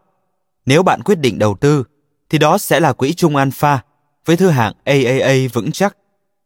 Quỹ chung alpha bao gồm năm khoản thế chấp, mỗi khoản chỉ có năm phần trăm khả năng vỡ nợ. Bạn chỉ thua cược khi cả năm khoản thực tế đều vỡ nợ. Vậy rủi ro sẽ xảy ra thế nào? Thực chất, đây không phải câu hỏi đơn giản, vì bản thân nó đã xuất hiện vấn đề. Các giả thuyết và ước đoán bạn chọn sẽ dẫn đến những đáp án vô cùng khác biệt. Nếu giả định sai, mô hình của bạn có thể đi chệch hướng rất xa. Một giả thuyết cho rằng mỗi khoản thế chấp đều độc lập với nhau. Theo kịch bản này, rủi ro của bạn sẽ được phân tán. Chẳng hạn, nếu một thợ mộc tại Cleveland vỡ nợ vì thế chấp, điều đó sẽ chẳng can hệ gì đến một nha sĩ tại Denver. Nói cách khác, khả năng bạn thua cược sẽ cực kỳ thấp, tương đương với đổ xúc xắc được nhất nhất, hai mặt một điểm, năm lần liên tiếp. Đặc biệt, khả năng này sẽ ngang với năm phần trăm lũy thừa năm, đồng nghĩa nó chỉ xảy ra một lần trong ba phẩy hai triệu trường hợp. Phương pháp đa dạng hóa được xem là kỳ diệu này chính là cách các cơ quan xếp hạng áp dụng nhằm khẳng định các khoản thế chấp dưới chuẩn với thứ hạng trung bình B cộng. Thường để ám chỉ chứng khoán có khả năng vỡ nợ trên hai mươi phần trăm, gần như không có khả năng vỡ nợ khi được nhóm chung lại với nhau. Thái cực còn lại chính là giả định rằng các khoản thế chấp trên đều sẽ có biểu hiện giống hệt nhau, chứ không hoàn toàn độc lập. Như vậy, cả năm khoản hoặc sẽ vỡ nợ cùng lúc, hoặc không. Thay vì ném xúc xắc thành năm lượt, lúc này bạn sẽ đặt cược vào một lượt ném duy nhất. Sẽ có năm phần trăm khả năng bạn ném được nhất nhất và toàn bộ các khoản thế chấp đều sẽ vỡ nợ. Đồng nghĩa phép cược của bạn sẽ rủi ro gấp một trăm sáu mươi nghìn lần so với kịch bản ban đầu. Mời bạn xem hình một chấm hai, phiên bản xê đê ô đơn giản hóa, được đính kèm trên ứng dụng. Giả thuyết nào trong số các kịch bản trên có tính xác thực cao hơn sẽ còn phụ thuộc vào điều kiện kinh tế. Nếu tình hình kinh tế và thị trường nhà đất ổn định, kịch bản thứ nhất, cả năm khoản thế chấp đều không ảnh hưởng đến nhau, sẽ là ước đoán hợp lý hơn. Các trường hợp vỡ nợ sẽ xảy ra hết lần này đến lần khác khi xúc xắc dừng ở các con số xui rủi. Ai đó có thể bị đánh gục bởi một hóa đơn y tế khổng lồ hoặc họ sẽ mất việc. Tuy nhiên, nguy cơ vỡ nợ của một cá nhân sẽ không mấy ảnh hưởng đến kẻ khác. Hãy giả sử một yếu tố chung nào đó sẽ xuất hiện và kết nối số phận của những người sở hữu nhà với nhau. Chẳng hạn, có một bong bóng nhà đất khá lớn xuất hiện và khiến giá nhà tăng mạnh tám mươi phần trăm, trong khi không có động thái cải thiện rõ rệt nào về cơ bản. Lúc này, bạn đã gặp rắc rối. Nếu một người vay vỡ nợ, số còn lại cũng sẽ chịu chung số phận. Đồng thời, nguy cơ thua cược của bạn sẽ tăng lên theo cấp số nhân. Kịch bản thứ hai bắt đầu diễn ra tại nước Mỹ vào năm hai nghìn không trăm lẻ bảy. Chúng tôi sẽ tiến hành một phân tích ngắn về bong bóng nhà đất trong phần sau của chương này. Nhưng đó là do các cơ quan xếp hạng đã giả định từ trước rằng các xác suất rủi ro hầu như không ảnh hưởng đến nhau.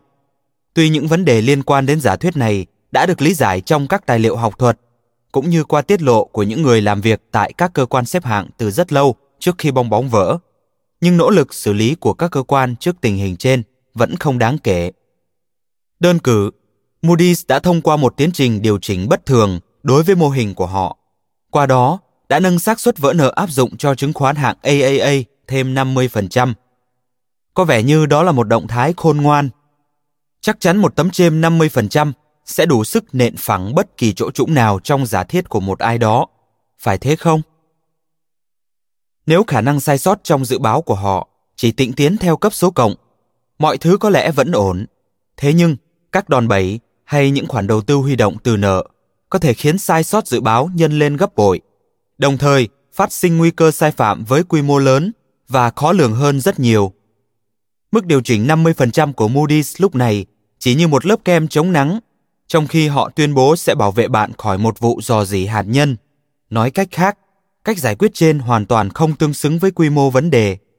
Xác suất ước đoán của họ không chỉ thấp hơn nguy cơ vỡ nợ năm mươi phần trăm, mà có lẽ họ đã đánh giá thấp nó đến năm trăm phần trăm hay năm nghìn phần trăm. Trên thực tế, tình trạng vỡ nợ hóa ra đã nghiêm trọng hơn tuyên bố của các cơ quan xếp hạng hai trăm lần. Đồng nghĩa với việc mô hình của họ đã đạt sai số hai mươi nghìn phần trăm. Dưới góc nhìn rộng hơn, vấn đề của các cơ quan xếp hạng chính là sự bất lực và thờ ơ trong việc nhìn nhận chính xác sự khác biệt giữa rủi ro và điều không chắc chắn. Rủi ro, thuật ngữ được nhà kinh tế học Frank H. Knight sử dụng lần đầu tiên năm một nghìn chín trăm hai mươi mốt, là một khả năng bạn có thể đặt cược vào nó. Giả sử, bạn sẽ thắng một ván poker nếu đối phương không ra sảnh. Khả năng cho trường hợp này chính xác là một phần mười một. Đây chính là rủi ro. Thua với bài mạnh trong tay vốn chẳng dễ chịu gì, nhưng ít nhất bạn cũng nhận ra các quân lẻ và chiếm lấy chúng sớm.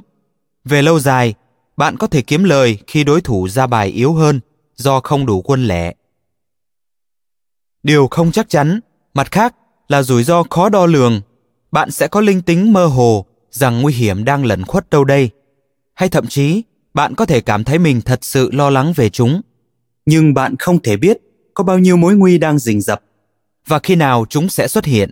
Phép tính nhầm của bạn có thể còn thiếu một hệ số một trăm hay một hệ số một nghìn mà bạn không biết chắc được.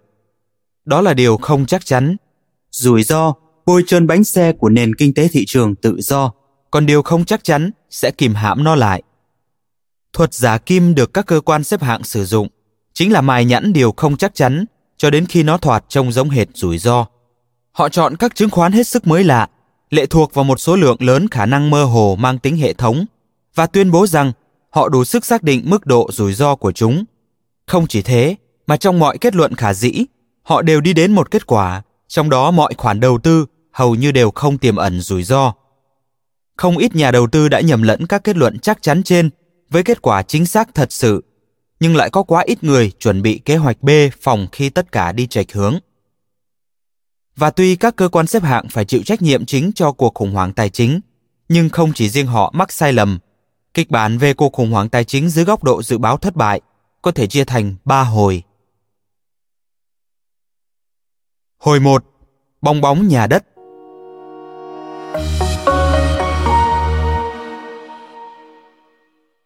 Trong quá khứ, một ngôi nhà ở Mỹ chưa bao giờ là khoản đầu tư sinh lợi. Thực tế, theo số liệu do Robert Shiller và Carl Case, đồng nghiệp của ông, phát triển, giá thị trường của một ngôi nhà tại Mỹ hiếm khi tăng trưởng trong suốt thời gian dài. Sau khi điều chỉnh theo lạm phát, một khoản đầu tư mười nghìn đô la vào nhà đất trong năm một nghìn tám trăm chín mươi sáu sẽ đạt mười phẩy sáu nghìn đô la vào năm một nghìn chín trăm chín mươi sáu. Tỷ suất lợi nhuận thu về suốt một thế kỷ, thậm chí còn thấp hơn lợi tức do thị trường chứng khoán sản sinh ra trong một năm tiêu biểu. Tuy nhiên, nếu một ngôi nhà không thể sinh lời, ít nhất nó cũng là khoản đầu tư an toàn.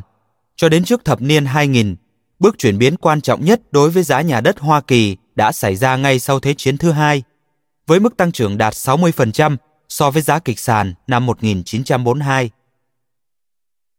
Mời bạn xem hình một chấm ba, chỉ số Case-Shiller, giá nhà đất tại Mỹ từ năm một nghìn tám trăm chín mươi đến năm hai nghìn không trăm lẻ sáu, được đính kèm trên ứng dụng. Song, giai đoạn bùng phát giá nhà hồi thập niên một nghìn chín trăm năm mươi lại hầu như chẳng có điểm gì chung với bong bóng nhà đất những năm hai nghìn. So sánh dưới đây sẽ chỉ rõ nguyên nhân khiến thập niên hai nghìn trở thành một mớ hỗn độn. Những năm thời hậu chiến đã đi cùng với một thay đổi quan trọng trong hình mẫu đời sống. Nước Mỹ đã đứng dậy từ chiến tranh với những khoản tiết kiệm tràn ngập và bước sang kỷ nguyên mới của sự thịnh vượng. Từ đó, xuất hiện một nhu cầu cấp thiết về một không gian sinh sống rộng hơn. Từ năm một nghìn chín trăm bốn mươi đến một nghìn chín trăm sáu mươi, tỷ lệ sở hữu nhà đã tăng vọt từ bốn mươi bốn phần trăm lên sáu mươi hai phần trăm, với phần lớn tỷ trọng tăng trưởng tập trung ở vùng ngoại thành. Không những thế, giai đoạn bùng phát của thị trường nhà đất còn gắn liền với thời kỳ bùng nổ dân số. Mỗi thập niên sau chiến tranh, dân số Hoa Kỳ lại tăng mạnh với tỷ lệ hai mươi phần trăm, gần gấp đôi mức tăng trưởng trong suốt những năm hai nghìn. Điều này đồng nghĩa số lượng người sở hữu nhà cũng tăng thêm tám mươi phần trăm sau mỗi thập kỷ, đồng thời chạm mức hoặc vượt ngưỡng gia tăng của giá nhà đất. Ngược lại, đến thập niên hai nghìn, tỷ lệ sở hữu nhà chỉ tăng ở mức khiêm tốn, từ sáu mươi lăm phần trăm hồi thập kỷ trước đến đỉnh điểm sáu mươi chín phần trăm năm hai nghìn không trăm lẻ năm. Một số ít người Mỹ không thể mua nổi một ngôi nhà, giờ đã đủ điều kiện sở hữu một căn.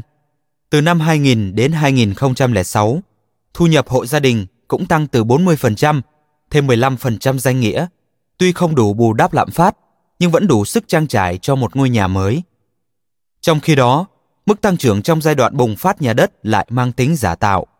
Qua những kẻ đầu cơ luôn tìm cách đảo ngược giá nhà và qua những khoản vay mập mờ gửi đến những con nợ, thậm chí còn chẳng đáng tin bằng. Mặt khác, thập niên hai nghìn lại gắn liền với tỷ suất tiết kiệm thấp nhất ở mức kỷ lục, chỉ hơn một phần trăm trong vài năm. Song, chúng ta lại dễ dàng sở hữu một khoản thế chấp hơn bao giờ hết. Giá cả cũng không bị trói buộc với quy luật cung cầu và từ kẻ cho vay, dân mối lái cho đến các cơ quan xếp hạng. Bằng cách này hay cách khác, tất thảy đều được lợi từ một hợp đồng bán nhà, đều cố gắng tiếp tục cuộc vui. Tuy nhiên, nếu nước Mỹ chưa từng trải qua một bong bóng nhà đất như thế trước đây, thì nhiều quốc gia khác đã phải nếm trái đắng. Hậu quả tự chung đều hết sức thê thảm. Thông qua nghiên cứu dữ liệu trải khắp nhiều nước, từ Hà Lan cho đến Na Uy suốt hàng thế kỷ, Shiller đã phát hiện rằng mỗi khi giá bất động sản tăng đến ngưỡng rủi ro, thì một vụ đổ vỡ chắc chắn sẽ diễn ra sau đó. Đơn cử, bong bóng bất động sản đầy tai tiếng đầu thập niên một nghìn chín trăm chín mươi tại Nhật Bản đã tạo nên một tiền lệ hết sức khác thường đối với bong bóng nhà đất tại Mỹ thời gian gần đây. Giá bất động sản thương mại tại Nhật đã tăng khoảng bảy mươi sáu phần trăm trong vòng mười năm, từ năm một nghìn chín trăm tám mươi mốt đến năm một nghìn chín trăm chín mươi mốt, nhưng sau đó đã sụt giảm ba mươi mốt phần trăm chỉ trong năm năm, gần sát với diễn biến giá nhà đất tại Mỹ trong và sau khi bong bóng diễn ra. Mời bạn xem hình một chấm bốn, bong bóng bất động sản thương mại Nhật Bản từ năm một nghìn chín trăm tám mươi mốt đến năm hai nghìn không trăm lẻ một và bong bóng nhà đất Hoa Kỳ từ năm một nghìn chín trăm chín mươi sáu đến năm hai nghìn không trăm mười một, được đính kèm trên ứng dụng. Shiller đã lật mở thêm một bằng chứng khác về bong bóng nói trên. Những người mua nhà đã đưa ra các giả thuyết hoàn toàn phi thực tế về mức lợi nhuận họ có thể nhận được từ các khoản đầu tư. Một khảo sát do Case và Shiller tiến hành năm hai nghìn không trăm lẻ ba đã phát hiện ra rằng người sở hữu nhà kỳ vọng giá trị tài sản của họ sẽ tăng thêm mười ba phần trăm mỗi năm. Nhưng trên thực tế, trong giai đoạn một trăm năm, từ một nghìn tám trăm chín mươi sáu đến một nghìn chín trăm chín mươi sáu, như tôi đã đề cập ở phần trước, giá bán chỉ tăng thêm tổng cộng sáu phần trăm sau khi điều chỉnh lạm phát, tương đương với khoảng không phẩy không sáu phần trăm mỗi năm. Những người sở hữu nhà nói trên có thể được dung thứ cho sự tự tin thái quá của họ vào thị trường nhà đất. Bong bóng nhà đất đã xâm lấn sang khía cạnh văn hóa khi xuất hiện hai chương trình truyền hình riêng biệt phát sóng cách nhau mười ngày vào năm hai nghìn không trăm lẻ năm. Một có tên là Hãy lật ngược ngôi nhà này, Flip This House, còn lại là Hãy lật ngược ngôi nhà đó, Flip That House. Ngay đến những người mua nhà vốn chẳng hy vọng vào một khoản lợi nhuận đầu tư lớn cũng bắt đầu đồng hành cùng gia đình Jones. Tôi nhớ khoảng hai mươi năm về trước, chẳng có vụ ách tắc nào trên đường đến Sacramento cả. George Akerlof chia sẻ với tôi, ông là đồng sự thường trực của Shiller và sở hữu một văn phòng tại Đại học California, Berkeley, trung tâm của một số vụ sụt giảm giá nhà tồi tệ nhất. Nhưng giờ đây đã xuất hiện vô số vụ ùn tắc trên đường. Đó chính là điều mọi người đang nghĩ. Nếu tôi không mua hôm nay, thì năm năm nữa, tôi sẽ mất cùng số tiền đó cho một ngôi nhà cách đường cái đến hơn mười cây số. Bất chấp người sở hữu nhà có cho rằng họ sẽ không thể bỏ lỡ một ngôi nhà hoặc không thể chọn trì hoãn việc mua nhà hay không, thì các điều kiện vẫn đang ngặt nghèo hơn từng ngày. Đến cuối năm hai nghìn không trăm lẻ bảy, đã có nhiều dấu hiệu rõ rệt cho thấy rắc rối đang đến gần. Trong đó, giá nhà đã giảm trong suốt một năm trên hai mươi thị trường lớn nhất. Đáng lo ngại hơn chính là số lượng giấy phép nhà đất giảm đột ngột, lao dốc năm mươi phần trăm từ đỉnh điểm. Trong khi đó, các chủ nợ, do sau cùng đã nhận thấy rõ hậu quả từ những quy chuẩn lỏng lẻo trên thị trường vay mượn dưới chuẩn, đã dần ít hào hứng cho vay hơn trước. Các trường hợp tịch biên tài sản cũng tăng gấp đôi vào cuối năm hai nghìn không trăm lẻ bảy. phản ứng đầu tiên của các nhà hoạch định chính sách là làm xẹp bớt bong bóng. Charlie Crist, thống đốc bang Florida, một trong những bang chịu ảnh hưởng nặng nề nhất, đã đề xuất một khoản tín dụng mười nghìn đô la cho những người mua nhà mới. Tháng hai năm hai nghìn không trăm lẻ tám, Quốc hội Hoa Kỳ cũng tiến xa hơn trong việc thông qua một dự luật. Theo đó, đã mở rộng đáng kể khả năng cho vay của Hiệp hội Thế chấp Quốc gia Toàn Liên bang Hoa Kỳ, Fannie Mae, và Tập đoàn Vay Thế chấp Nhà Liên bang, Freddie Mac, với hy vọng sẽ thúc đẩy thêm nhiều hợp đồng mua bán nhà. Thế nhưng, giá nhà đất vẫn tiếp tục trên đà lao dốc, không thể lay chuyển, và giảm thêm hai mươi phần trăm vào năm hai nghìn không trăm lẻ tám. Hồi hai, đòn bẩy, đòn bẩy và đòn bẩy.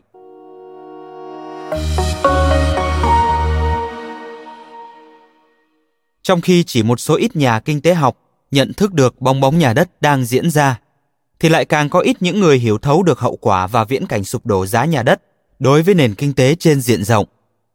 Tháng mười hai năm hai nghìn không trăm lẻ bảy, các nhà kinh tế học thuộc ban dự báo của Wall Street Journal đã dự đoán chỉ ba mươi tám phần trăm khả năng xảy ra một cuộc suy thoái trong năm tiếp theo. Thông tin trên thật đáng kinh ngạc, vì các dữ liệu sau này đều cho thấy nền kinh tế ngay thời điểm đó đã đứng trên đà suy thoái. Các nhà kinh tế thuộc một hội đồng đánh giá khác, nhóm khảo sát từ các nhà dự báo chuyên nghiệp, Survey of Professional Forecasters, lại cho rằng chỉ có chưa đến một phần năm trăm khả năng nền kinh tế sẽ sụp đổ, như những gì đã diễn ra. Các nhà kinh tế học đã bỏ qua hai yếu tố chủ đạo. Thứ nhất, việc giảm giá nhà đất có lẽ đã tác động đến báo cáo cân đối tài chính của một người Mỹ thông thường. Như trong năm hai nghìn không trăm lẻ bảy, những người Mỹ thuộc tầng lớp trung lưu đã dành hơn sáu mươi lăm phần trăm tổng tài sản để chi tiêu cho nhà cửa. Mặt khác, họ đang ngày càng nghèo khó hơn và phải sử dụng vốn sở hữu nhà cửa như tiền gửi A T M. Những tài sản không gắn với nhà cửa, bao gồm tổng giá trị tiền tiết kiệm, cổ phiếu, các khoản trợ cấp, tiền mặt và vốn sở hữu doanh nghiệp nhỏ, đã giảm khoảng mười bốn phần trăm trong phạm vi một gia đình trung lưu từ năm hai nghìn không trăm lẻ một đến hai nghìn không trăm lẻ bốn. Khi bong bóng nhà đất nổ tung và xóa sạch gần như toàn bộ giá trị sở hữu nhà khỏi sổ sách kế toán, những người Mỹ trung lưu đã nhận ra họ đang lâm vào tình cảnh thậm chí còn tồi tệ hơn vài năm trước đó. Sự sụt giảm trong chi phí tiêu dùng cũng là hệ quả từ việc người tiêu dùng đã có cái nhìn thực tế hơn về báo cáo tài chính của họ, như các nhà kinh tế vẫn gọi là hiệu ứng tài sản. Tỷ lệ sụt giảm này được ước tính trong khoảng từ một phẩy năm phần trăm đến ba phẩy năm phần trăm tổng giá trị G D P mỗi năm và đủ khả năng biến đà tăng trưởng bình quân thành một đợt suy thoái. Song, một đợt suy thoái nhẹ là một chuyện và một cơn khủng hoảng tài chính toàn cầu lại là chuyện khác. Chỉ duy hiệu ứng tài sản là không đủ để lý giải bong bóng nhà đất đã phát động khủng hoảng như thế nào. Thực tế, thị trường nhà đất chỉ chiếm một phần tương đối nhỏ trong hệ thống tài chính. Năm hai nghìn không trăm lẻ bảy, tổng doanh thu bán nhà tại Hoa Kỳ vào khoảng một phẩy bảy nghìn tỷ đô la. Con số chẳng bõ bèn gì nếu so sánh với bốn mươi nghìn tỷ đô la cổ phiếu được giao dịch mỗi năm. Tuy nhiên, trái với hoạt động đang diễn ra trên phố chính, phố Wall lại náo nhiệt đầu tư vào nhà đất. Năm hai nghìn không trăm lẻ bảy, tổng khối lượng giao dịch chứng khoán bảo lãnh thế chấp đã đạt mức tám mươi nghìn tỷ đô la. Điều này đồng nghĩa cứ mỗi đô la ai đó muốn đưa vào thế chấp thì phố Wall lại đặt cược vào đó đến năm mươi đô la. Đến đây, chúng ta đã khám phá ra hậu trường của cuộc khủng hoảng tài chính. Những khoản đầu tư của người mua nhà đã bị bội nhân lên gấp năm mươi lần và toàn bộ vấn đề có thể gói gọn trong một từ duy nhất: đòn bẩy. Khi bạn vay tiền để mua lại một khoản thế chấp hoặc để đầu tư vào chứng khoán bảo lãnh thế chấp, đó cũng là đòn bẩy. Năm hai nghìn không trăm lẻ bảy, Lehman Brothers đạt tỷ suất nợ ba mươi ba trên một, đồng nghĩa cứ mỗi ba mươi ba đô la họ sở hữu trong các báo cáo tài chính thì chỉ có một đô la là đồng vốn thật sự. Nói cách khác, chỉ cần danh mục đầu tư của họ sụt giảm từ ba phần trăm đến bốn phần trăm giá trị, Lehman Brothers sẽ có vốn sở hữu âm và nhiều khả năng phải đối mặt với việc phá sản. Mời bạn xem hình một chấm năm, đầu tư vào nhà bán so với chứng khoán bảo lãnh thế chấp, được đính kèm trên ứng dụng. Không chỉ riêng giá trị của Lehman bị đẩy lên khá cao, mà tỷ suất nợ của nhiều ngân hàng lớn tại Mỹ cũng vào khoảng ba mươi trên một và vẫn tăng lên đều đặn ngay trước thềm cuộc khủng hoảng tài chính.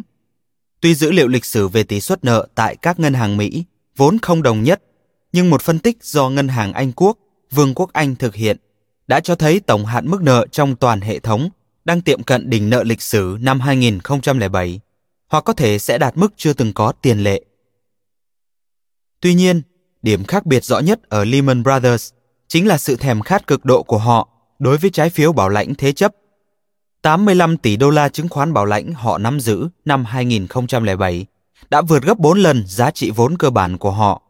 Đồng nghĩa, chỉ một đợt suy giảm giá trị hai mươi lăm phần trăm cũng đủ khiến công ty này lâm vào cảnh phá sản. Nhìn chung, các nhà đầu tư đáng lẽ phải hết sức miễn cưỡng khi đổ tiền vào những tài sản như trên, hay ít nhất họ phải che chắn các khoản cược của mình thật cẩn trọng. Nếu anh tham gia thị trường và có ai đó cố gắng bán cho anh một thứ anh không hiểu rõ, thì tốt nhất anh nên nghĩ rằng họ đang bán cho anh một quả chanh chua loét. George Akerlof chia sẻ với tôi. Akerlof đã viết một chuyên đề khá nổi tiếng có tên Thị trường chanh chua, đã đoạt giải Nobel.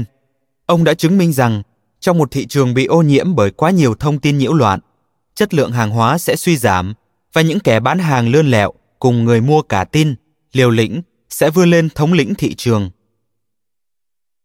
Hãy hình dung một người lạ tiến đến chỗ bạn trên phố và hỏi liệu bạn có thích mua chiếc xe của hắn không. Hắn chìa cho bạn giá trị chiếc xe được in trong sổ bảo hiểm, nhưng lại không cho phép bạn chạy thử. Bạn có cảm thấy nghi ngờ chút nào không? Trong tình huống này, vấn đề cốt lõi chính là gã lạ mặt hiểu về chiếc xe rõ hơn bạn rất nhiều, từ những lần sửa chữa cho đến số km đường đã đi. Người mua sáng suốt sẽ tránh mọi giao dịch tương tự trên thị trường bằng bất kỳ giá nào. Bạn biết mình cần được chiết khấu khi mua xe từ hắn, nhưng rất khó để nắm chính xác cần chiết khấu bao nhiêu. Gã lạ mặt càng sẵn lòng hạ giá, bạn sẽ càng bị thuyết phục rằng đề nghị này quả thực là một món hời. Hãy nhớ không có cái giá nào gọi là công bằng. Tuy nhiên, giờ hãy thử hình dung gã bán xe có một người khác đảm bảo cho hắn. Một người có vẻ khá uy tín và đáng tin cậy, như một người bạn thân của bạn, hay ai đó bạn từng hợp tác kinh doanh trước đây. Lúc này, bạn sẽ cân nhắc lại. Đây chính là vai trò của các cơ quan xếp hạng. Họ chứng nhận cho các chứng khoán bảo lãnh thế chấp bằng hàng lô lốc thứ hạng A A A và mở ra cho chúng một thị trường thậm chí chưa từng tồn tại. Thị trường trông mong họ sẽ trở thành Debbie Downer, người hay nói sự thật mất lòng của bữa tiệc thế chấp, nhưng vai diễn của họ lại giống Robert Downey Junior, kẻ thích làm vừa lòng người khác hơn. Đặc biệt, Lehman Brothers có thể đã sử dụng một tài xế được chỉ định. Trong cuộc hội đàm qua điện thoại hồi tháng ba năm hai nghìn không trăm lẻ bảy, Christopher O'Meara, giám đốc tài chính của Lehman, đã trấn an các nhà đầu tư rằng cơn nấc gần đây của thị trường chẳng hề khiến ông lo lắng, và Lehman hy vọng sẽ bắt đáy được những kẻ đang nóng vội thanh toán các khoản phân bổ của họ. Ông lý giải rằng chất lượng tín dụng của thị trường thế chấp vẫn rất bền vững, một kết luận chỉ có thể đưa ra nếu nhìn vào thứ hạng A A A của các chứng khoán, chứ không phải chất lượng dưới chuẩn của tài sản ký quỹ. Lehman đã mua nhầm một quả chanh. Một năm sau, khi bong bóng nhà đất bắt đầu vỡ, Lehman đã cố gắng bán tháo các khoản đầu tư của họ trong tuyệt vọng. Thế nhưng, với phí bảo hiểm tăng vọt mà nhà đầu tư đang đòi hỏi ở các khoản hoán đổi tín dụng mặc định, bao gồm những khoản đầu tư sẽ giúp bạn sinh lời trong trường hợp vỡ nợ và do đó sẽ cung cấp cho bạn một phương án bảo hiểm cốt yếu nhằm kháng cự lại, họ chỉ có thể giảm thiểu thiệt hại khoảng hai mươi phần trăm. Quá ít và cũng đã quá muộn. Vậy nên ngày mười bốn tháng chín năm hai nghìn không trăm lẻ tám, Lehman đã phá sản. Tạm nghỉ. Sợ hãi là kiểu tham lam mới.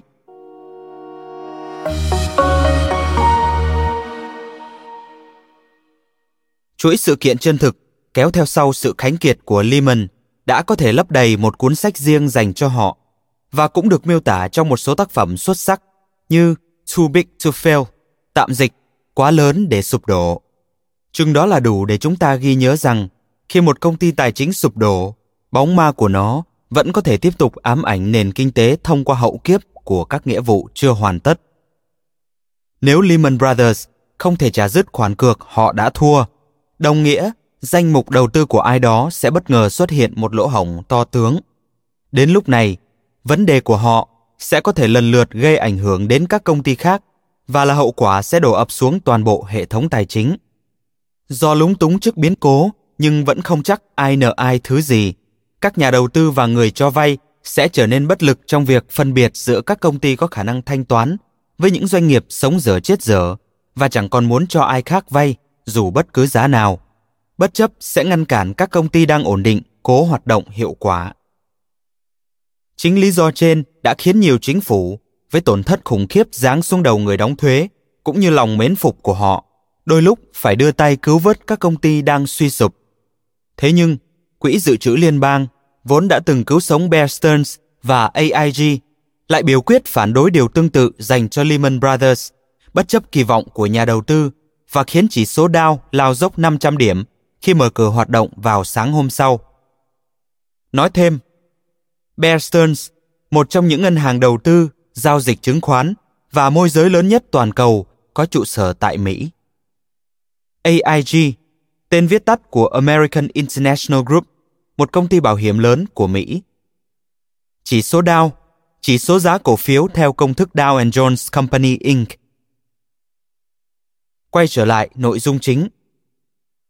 Lý do chính phủ cứu vớt Bear Stearns và A I G nhưng lại bỏ rơi Lehman đến nay vẫn là một ẩn số. Có người lý giải rằng Lehman đã quá vô trách nhiệm và báo cáo tài chính của họ cũng trở nên quá mục nát.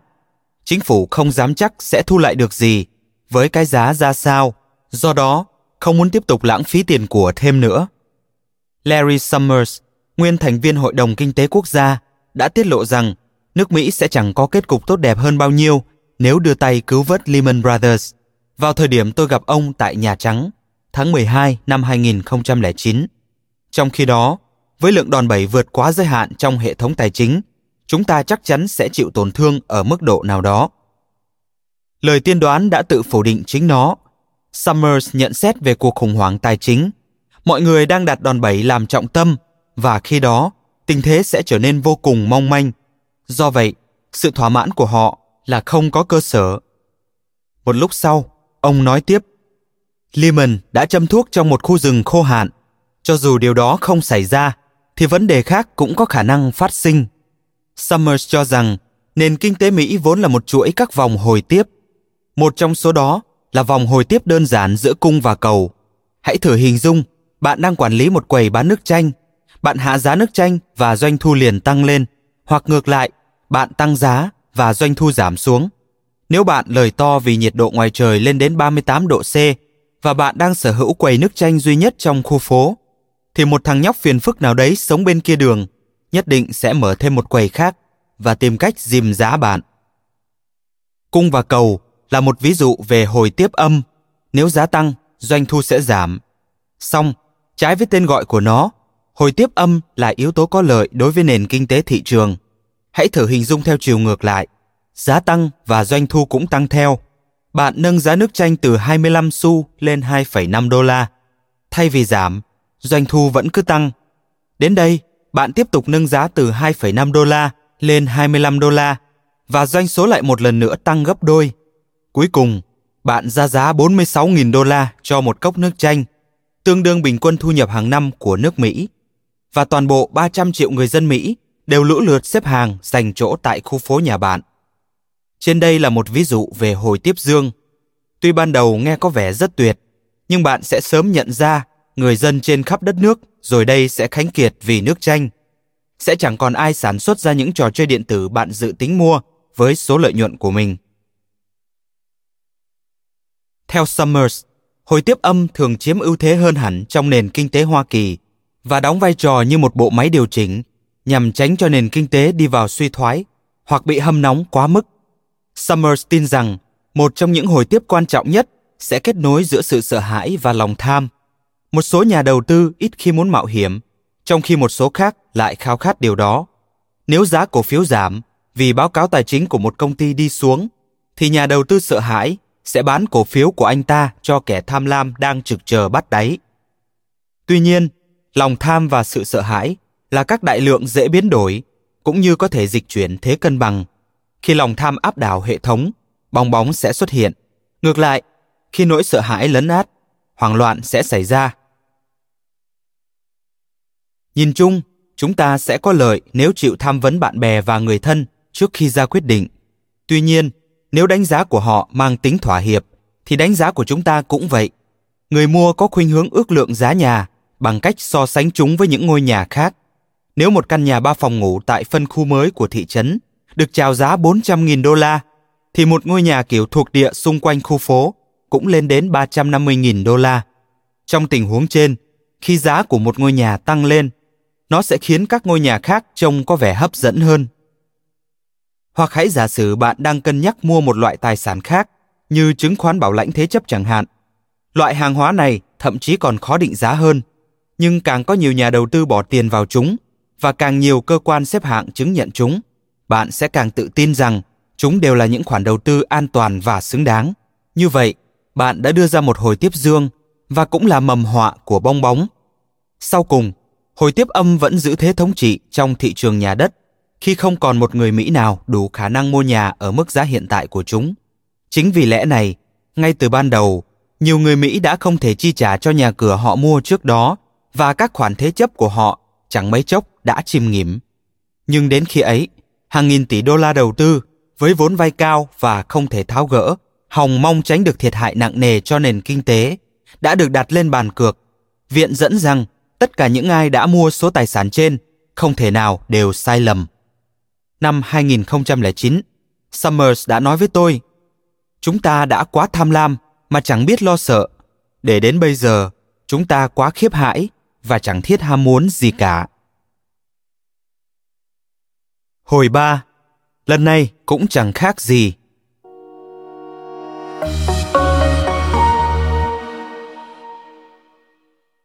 Khi bong bóng nhà đất vỡ, những nhà đầu tư tham lam đã trở nên sợ hãi và trông thấy toàn những điều bấp bênh lẩn khuất trong mọi ngóc ngách.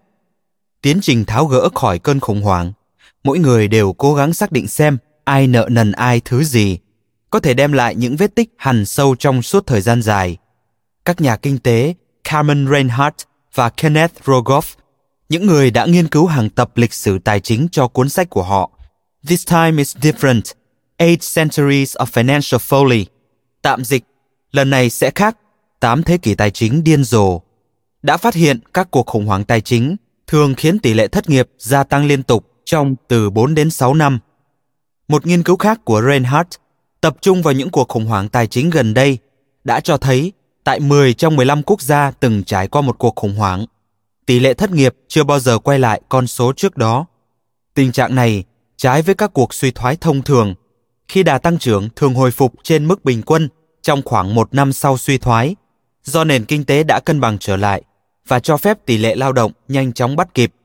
Song, nhiều mô hình kinh tế vẫn không chỉ ra được điểm khác biệt giữa hệ thống tài chính với những bộ phận khác của nền kinh tế, bất chấp ý nghĩa quan trọng của nó.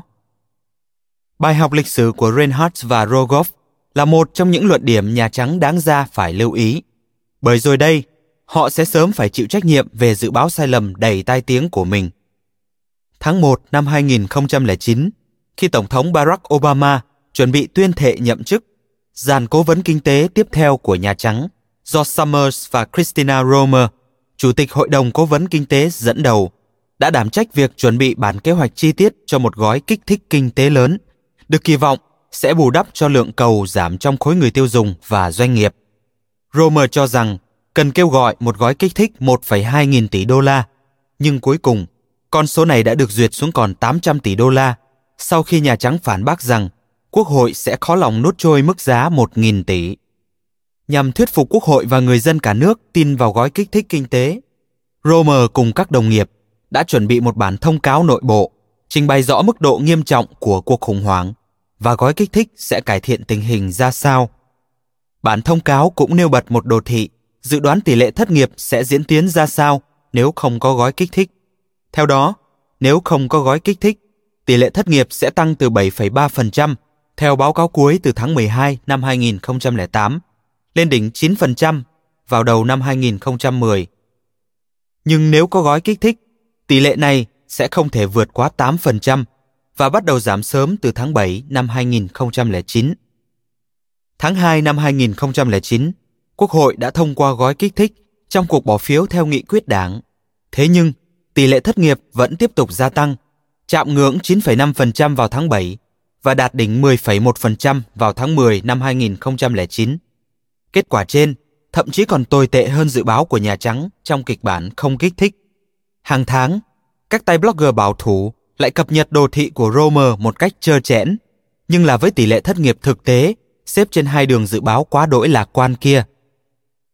Mời bạn xem hình một chấm sáu, dự báo kinh tế của Nhà Trắng tháng một năm hai nghìn không trăm lẻ chín, được đính kèm trên ứng dụng. Lúc này, mọi người sẽ cùng quan sát bản đồ thị và đi đến những kết luận khác nhau, cũng như hoàn toàn đối lập nhau trên thực tế. Paul Krugman ngay từ đầu đã phản bác rằng gói kích thích quả thực quá nhỏ và coi đây là bằng chứng cho thấy Nhà Trắng đã quá xem thường tình trạng thiếu hụt nhu cầu.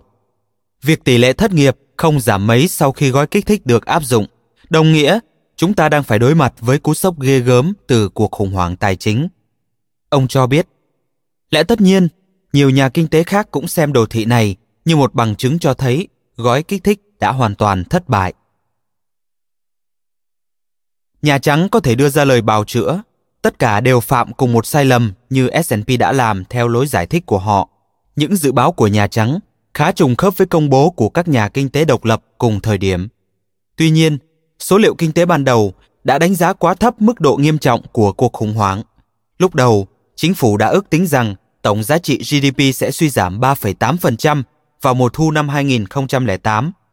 Đây cũng là số liệu Romer và Summers sẵn có trong tay khi họ thuyết phục mọi người về gói kích thích kinh tế. Thế nhưng, cuộc khủng hoảng tài chính đã ngoạm đứt một miếng lớn gấp đôi từ nền kinh tế. Chỉ số giê đê pê thực tế đã giảm gần chín phần trăm, đồng nghĩa nước Mỹ đã hao hụt thêm khoảng hai trăm tỷ đô la so với ước tính ban đầu của chính phủ. Nhưng có lẽ sai lầm khó dung thứ hơn cả của Nhà Trắng chính là họ chỉ đưa ra một dự báo có vẻ chính xác, cũng như không thể giúp công chúng chuẩn bị kịp cho tình huống bất ngờ khi dự báo sai. Không nhà kinh tế nào, dù trực thuộc Nhà Trắng hay từ cơ quan khác, có thể dự đoán diễn biến của các chỉ số kinh tế tối quan trọng, như tỷ lệ thất nghiệp, với khả năng thành công cao. Tôi sẽ xem xét chi tiết hơn về dự báo vĩ mô trong chương sáu. Trong lịch sử, mức độ thiếu chắc chắn của một dự báo về tỷ lệ thất nghiệp giữa thời kỳ suy thoái thường chênh lệch trong khoảng hai phần trăm, nên kể cả khi Nhà Trắng cho rằng tỷ lệ thất nghiệp tám phần trăm là kết quả dễ xảy ra nhất, thì con số đó vẫn có thể tăng lên thành hai chữ số, một kết cục nghiêm trọng hơn nhiều, hoặc sẽ giảm xuống còn sáu phần trăm. Sử dụng gói kích thích sao cho thật sự hiệu quả cũng là vấn đề hết sức mơ hồ. Các con số ước tính về hiệu ứng tăng gấp bội, quyết định mỗi đô la kích thích đóng góp bao nhiêu vào mức tăng trưởng, cũng rất khác nhau giữa các nghiên cứu. Chẳng hạn, có nghiên cứu khẳng định rằng một đô la kích thích sẽ đóng góp bốn đô la vào tăng trưởng giê đê pê, trong khi số khác lại tuyên bố mức đóng góp này chỉ khoảng sáu mươi xu trên một đô la. Nếu xem mức độ thiếu chắc chắn cao trong việc đo lường hiệu quả của gói kích thích là yếu tố hàng đầu dẫn đến tình trạng thiếu chắc chắn cao trong việc đưa ra những dự đoán kinh tế vĩ mô dưới mọi hình thức, bạn sẽ nhận ra nguy cơ về một dự báo đang chệch hướng rất xa. Điểm chung của các thất bại dự báo là gì?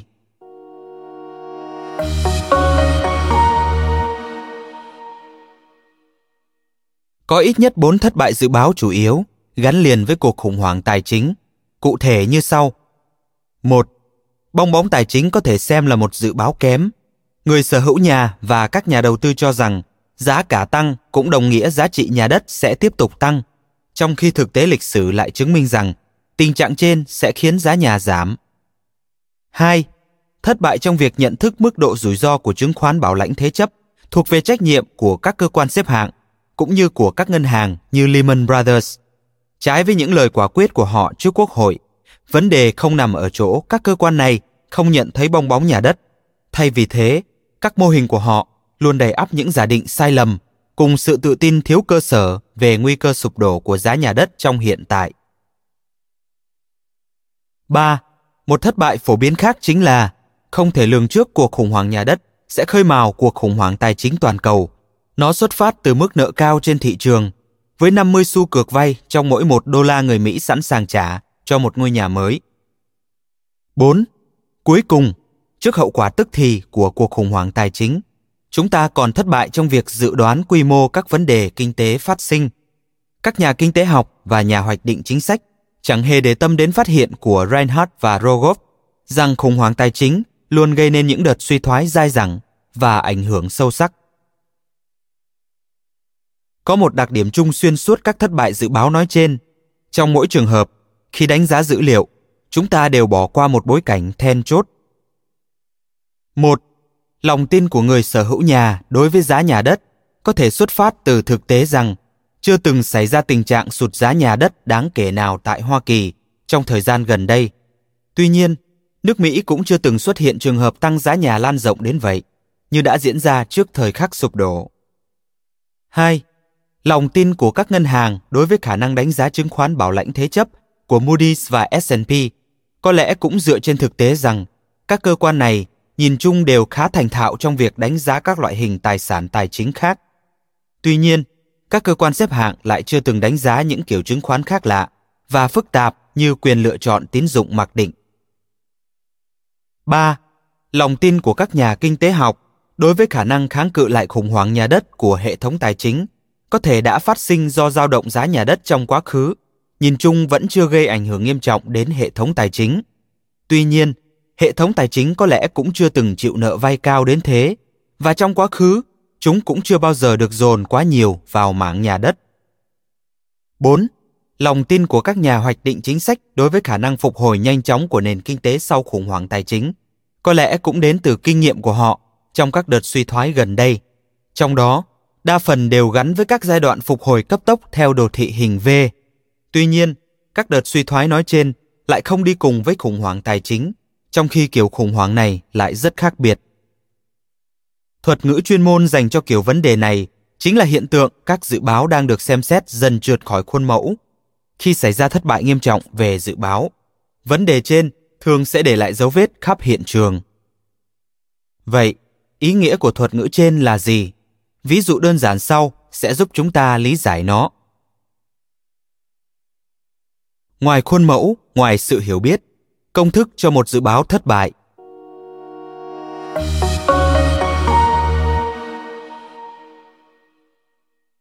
Giả sử bạn là một tay lái rất cừ khôi, đa số mọi người đều nghĩ họ là tay lái cừ, nhưng bạn lại có cho mình một thành tích thật sự để chứng minh điều đó. Suốt ba mươi năm ngồi sau vô lăng, bạn chỉ vướng vào hai vụ va chạm nhỏ, và trong khoảng thời gian đó, bạn đã cầm lái hai mươi nghìn chuyến. Bạn không phải kiểu người hay say sưa, và một trong những điều bạn tuyệt đối không bao giờ làm chính là lái xe khi say rượu. Nhưng đến một hôm, bạn đã hơi bị cuốn vào bữa tiệc mừng Giáng sinh tại văn phòng. Một người bạn tốt của bạn sắp rời công ty, và bạn đã phải chịu đựng nhiều áp lực, rồi một cốc vodka chanh đã biến thành mười hai cốc. Bạn say đứ đừ, đến mức chẳng còn biết trời đất là gì. Bạn sẽ lái xe về nhà hay gọi taxi? Có vẻ đây là một câu hỏi dễ trả lời. Hãy bắt taxi và hủy cuộc họp của bạn vào sáng hôm sau. Xong, bạn có thể viện ra một lý lẽ khôi hài để tự lái xe về nhà như sau. Trong số hai mươi nghìn lần cầm lái, bạn chỉ mới để xảy ra hai tai nạn rất nhỏ và về đích an toàn trong cả mười chín nghìn chín trăm chín mươi tám lần còn lại. Đây có vẻ là tỷ lệ kèo hấp dẫn. Sao phải tốn công gọi taxi trước một bằng chứng rành rành như vậy? Vấn đề hiển nhiên chính là trong cả hai mươi nghìn lần cầm lái nói trên, không lần nào xảy ra giữa lúc bạn đang say khướt. Kích thước mẫu trong trường hợp lái xe khi say của bạn không phải là hai mươi nghìn chuyến, mà là con số không tròn chỉnh. Bạn cũng không thể dùng kinh nghiệm trong quá khứ để dự đoán mức rủi ro do tai nạn được. Đây là ví dụ cho một vấn đề ngoài khuôn mẫu. Tuy cách phòng tránh kiểu vấn đề nói trên dường như khá đơn giản, nhưng các cơ quan xếp hạng lại phạm đúng sai lầm này. Moody's đã ước tính khả năng các trường hợp vỡ nợ thế chấp liên quan đến nhau bằng cách lập ra một mô hình phân tích dữ liệu trong quá khứ. Cụ thể, họ đã xem xét dữ liệu nhà đất tại Mỹ từ những năm một nghìn chín trăm tám mươi. Vấn đề nằm ở chỗ, từ thập niên một nghìn chín trăm tám mươi cho đến giữa thập niên hai nghìn, giá nhà đất tại Hoa Kỳ luôn giữ nguyên hoặc tăng nhẹ. Với các điều kiện trên, giả thiết cho rằng khoản thế chấp của một chủ sở hữu nhà ít có liên quan đến một khoản khác sẽ có vẻ chính xác. Tuy nhiên, dữ liệu quá khứ lại không mô tả điều gì sẽ xảy ra khi giá nhà giảm đồng loạt. Vụ sụp đổ giá nhà đất là một hiện tượng ngoài khuôn mẫu, và các mô hình của họ đều tỏ ra vô dụng khi đánh giá rủi ro vỡ nợ dưới những điều kiện như thế. những sai lầm đã phạm phải và bài học từ chúng.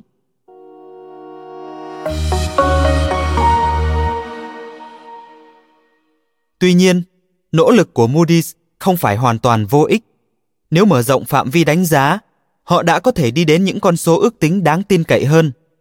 Tuy nước Mỹ chưa phải trải qua một vụ sụp đổ nào trong thị trường nhà đất trước đây, nhưng nhiều quốc gia khác đã từng và phải chịu hậu quả rất thê thảm. Giá như Moody's lưu ý xem xét tỷ lệ vỡ nợ sau bong bóng bất động sản tại Nhật Bản, họ đã có thể đi đến quan điểm thực tế hơn về tính bất ổn của chứng khoán bảo lãnh thế chấp, không đến nỗi cộp dấu A A A toàn bộ khi xếp hạng chúng. Thế nhưng, các nhà dự báo lại thường từ chối xem xét các vấn đề ngoài khuôn mẫu. Khi mở rộng phạm vi mẫu và gộp thêm các hiện tượng cách xa cả về thời gian lẫn không gian, chúng ta thường sẽ đối mặt với những tình huống, trong đó các mối liên hệ chúng ta đang nghiên cứu không còn giữ nguyên như thường lệ. Mô hình dường như cũng không còn hiệu quả như trước và trông kém ấn tượng hơn hẳn khi xuất hiện trên một bài thuyết trình PowerPoint hay trên một bài báo hoặc bài blog. Chúng ta buộc phải thừa nhận mình hiểu biết về thế giới ít hơn bản thân vẫn tưởng. Tuy động cơ cá nhân lẫn nghề nghiệp đa phần sẽ ngăn cản chúng ta chấp nhận điều này. Chúng ta đã quên hoặc cố ý phớt lờ rằng các mô hình của chúng ta chỉ là phương thức đơn giản hóa thế giới. Chúng ta tin rằng nếu có phạm sai lầm thì sai lầm đó cũng không quá quan trọng. Tuy nhiên, trong các hệ thống phức tạp, sai lầm không chỉ được đo lường theo mức độ mà dựa trên mọi cấp độ nghiêm trọng.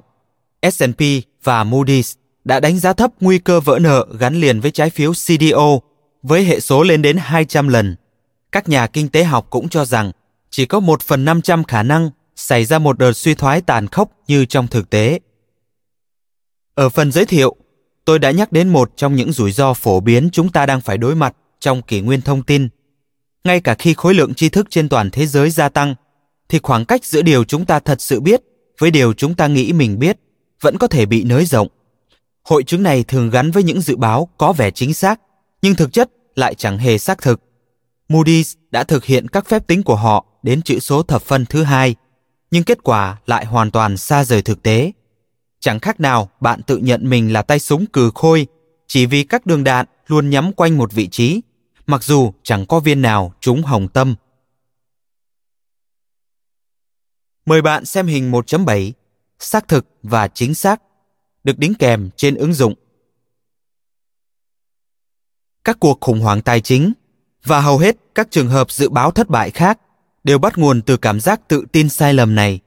Các dự báo chính xác thường được ngụy trang thành dự báo xác thực, khiến vài người trong chúng ta mắc lừa và đạt gấp đôi tiền cược. Ngay khi chúng ta nghĩ mình vừa khắc phục xong các thiếu sót trong đánh giá, thì rất có thể đó là lúc một hệ thống hùng mạnh nào đó, như nền kinh tế Mỹ chẳng hạn, đang bị hãm lại rất gấp. Cảm ơn bạn đã lắng nghe podcast Thư viện Sách Nói. Tải ngay ứng dụng Phonos để nghe trọn vẹn sách nói của kỳ này bạn nhé. Hẹn gặp lại bạn trong các podcast sau.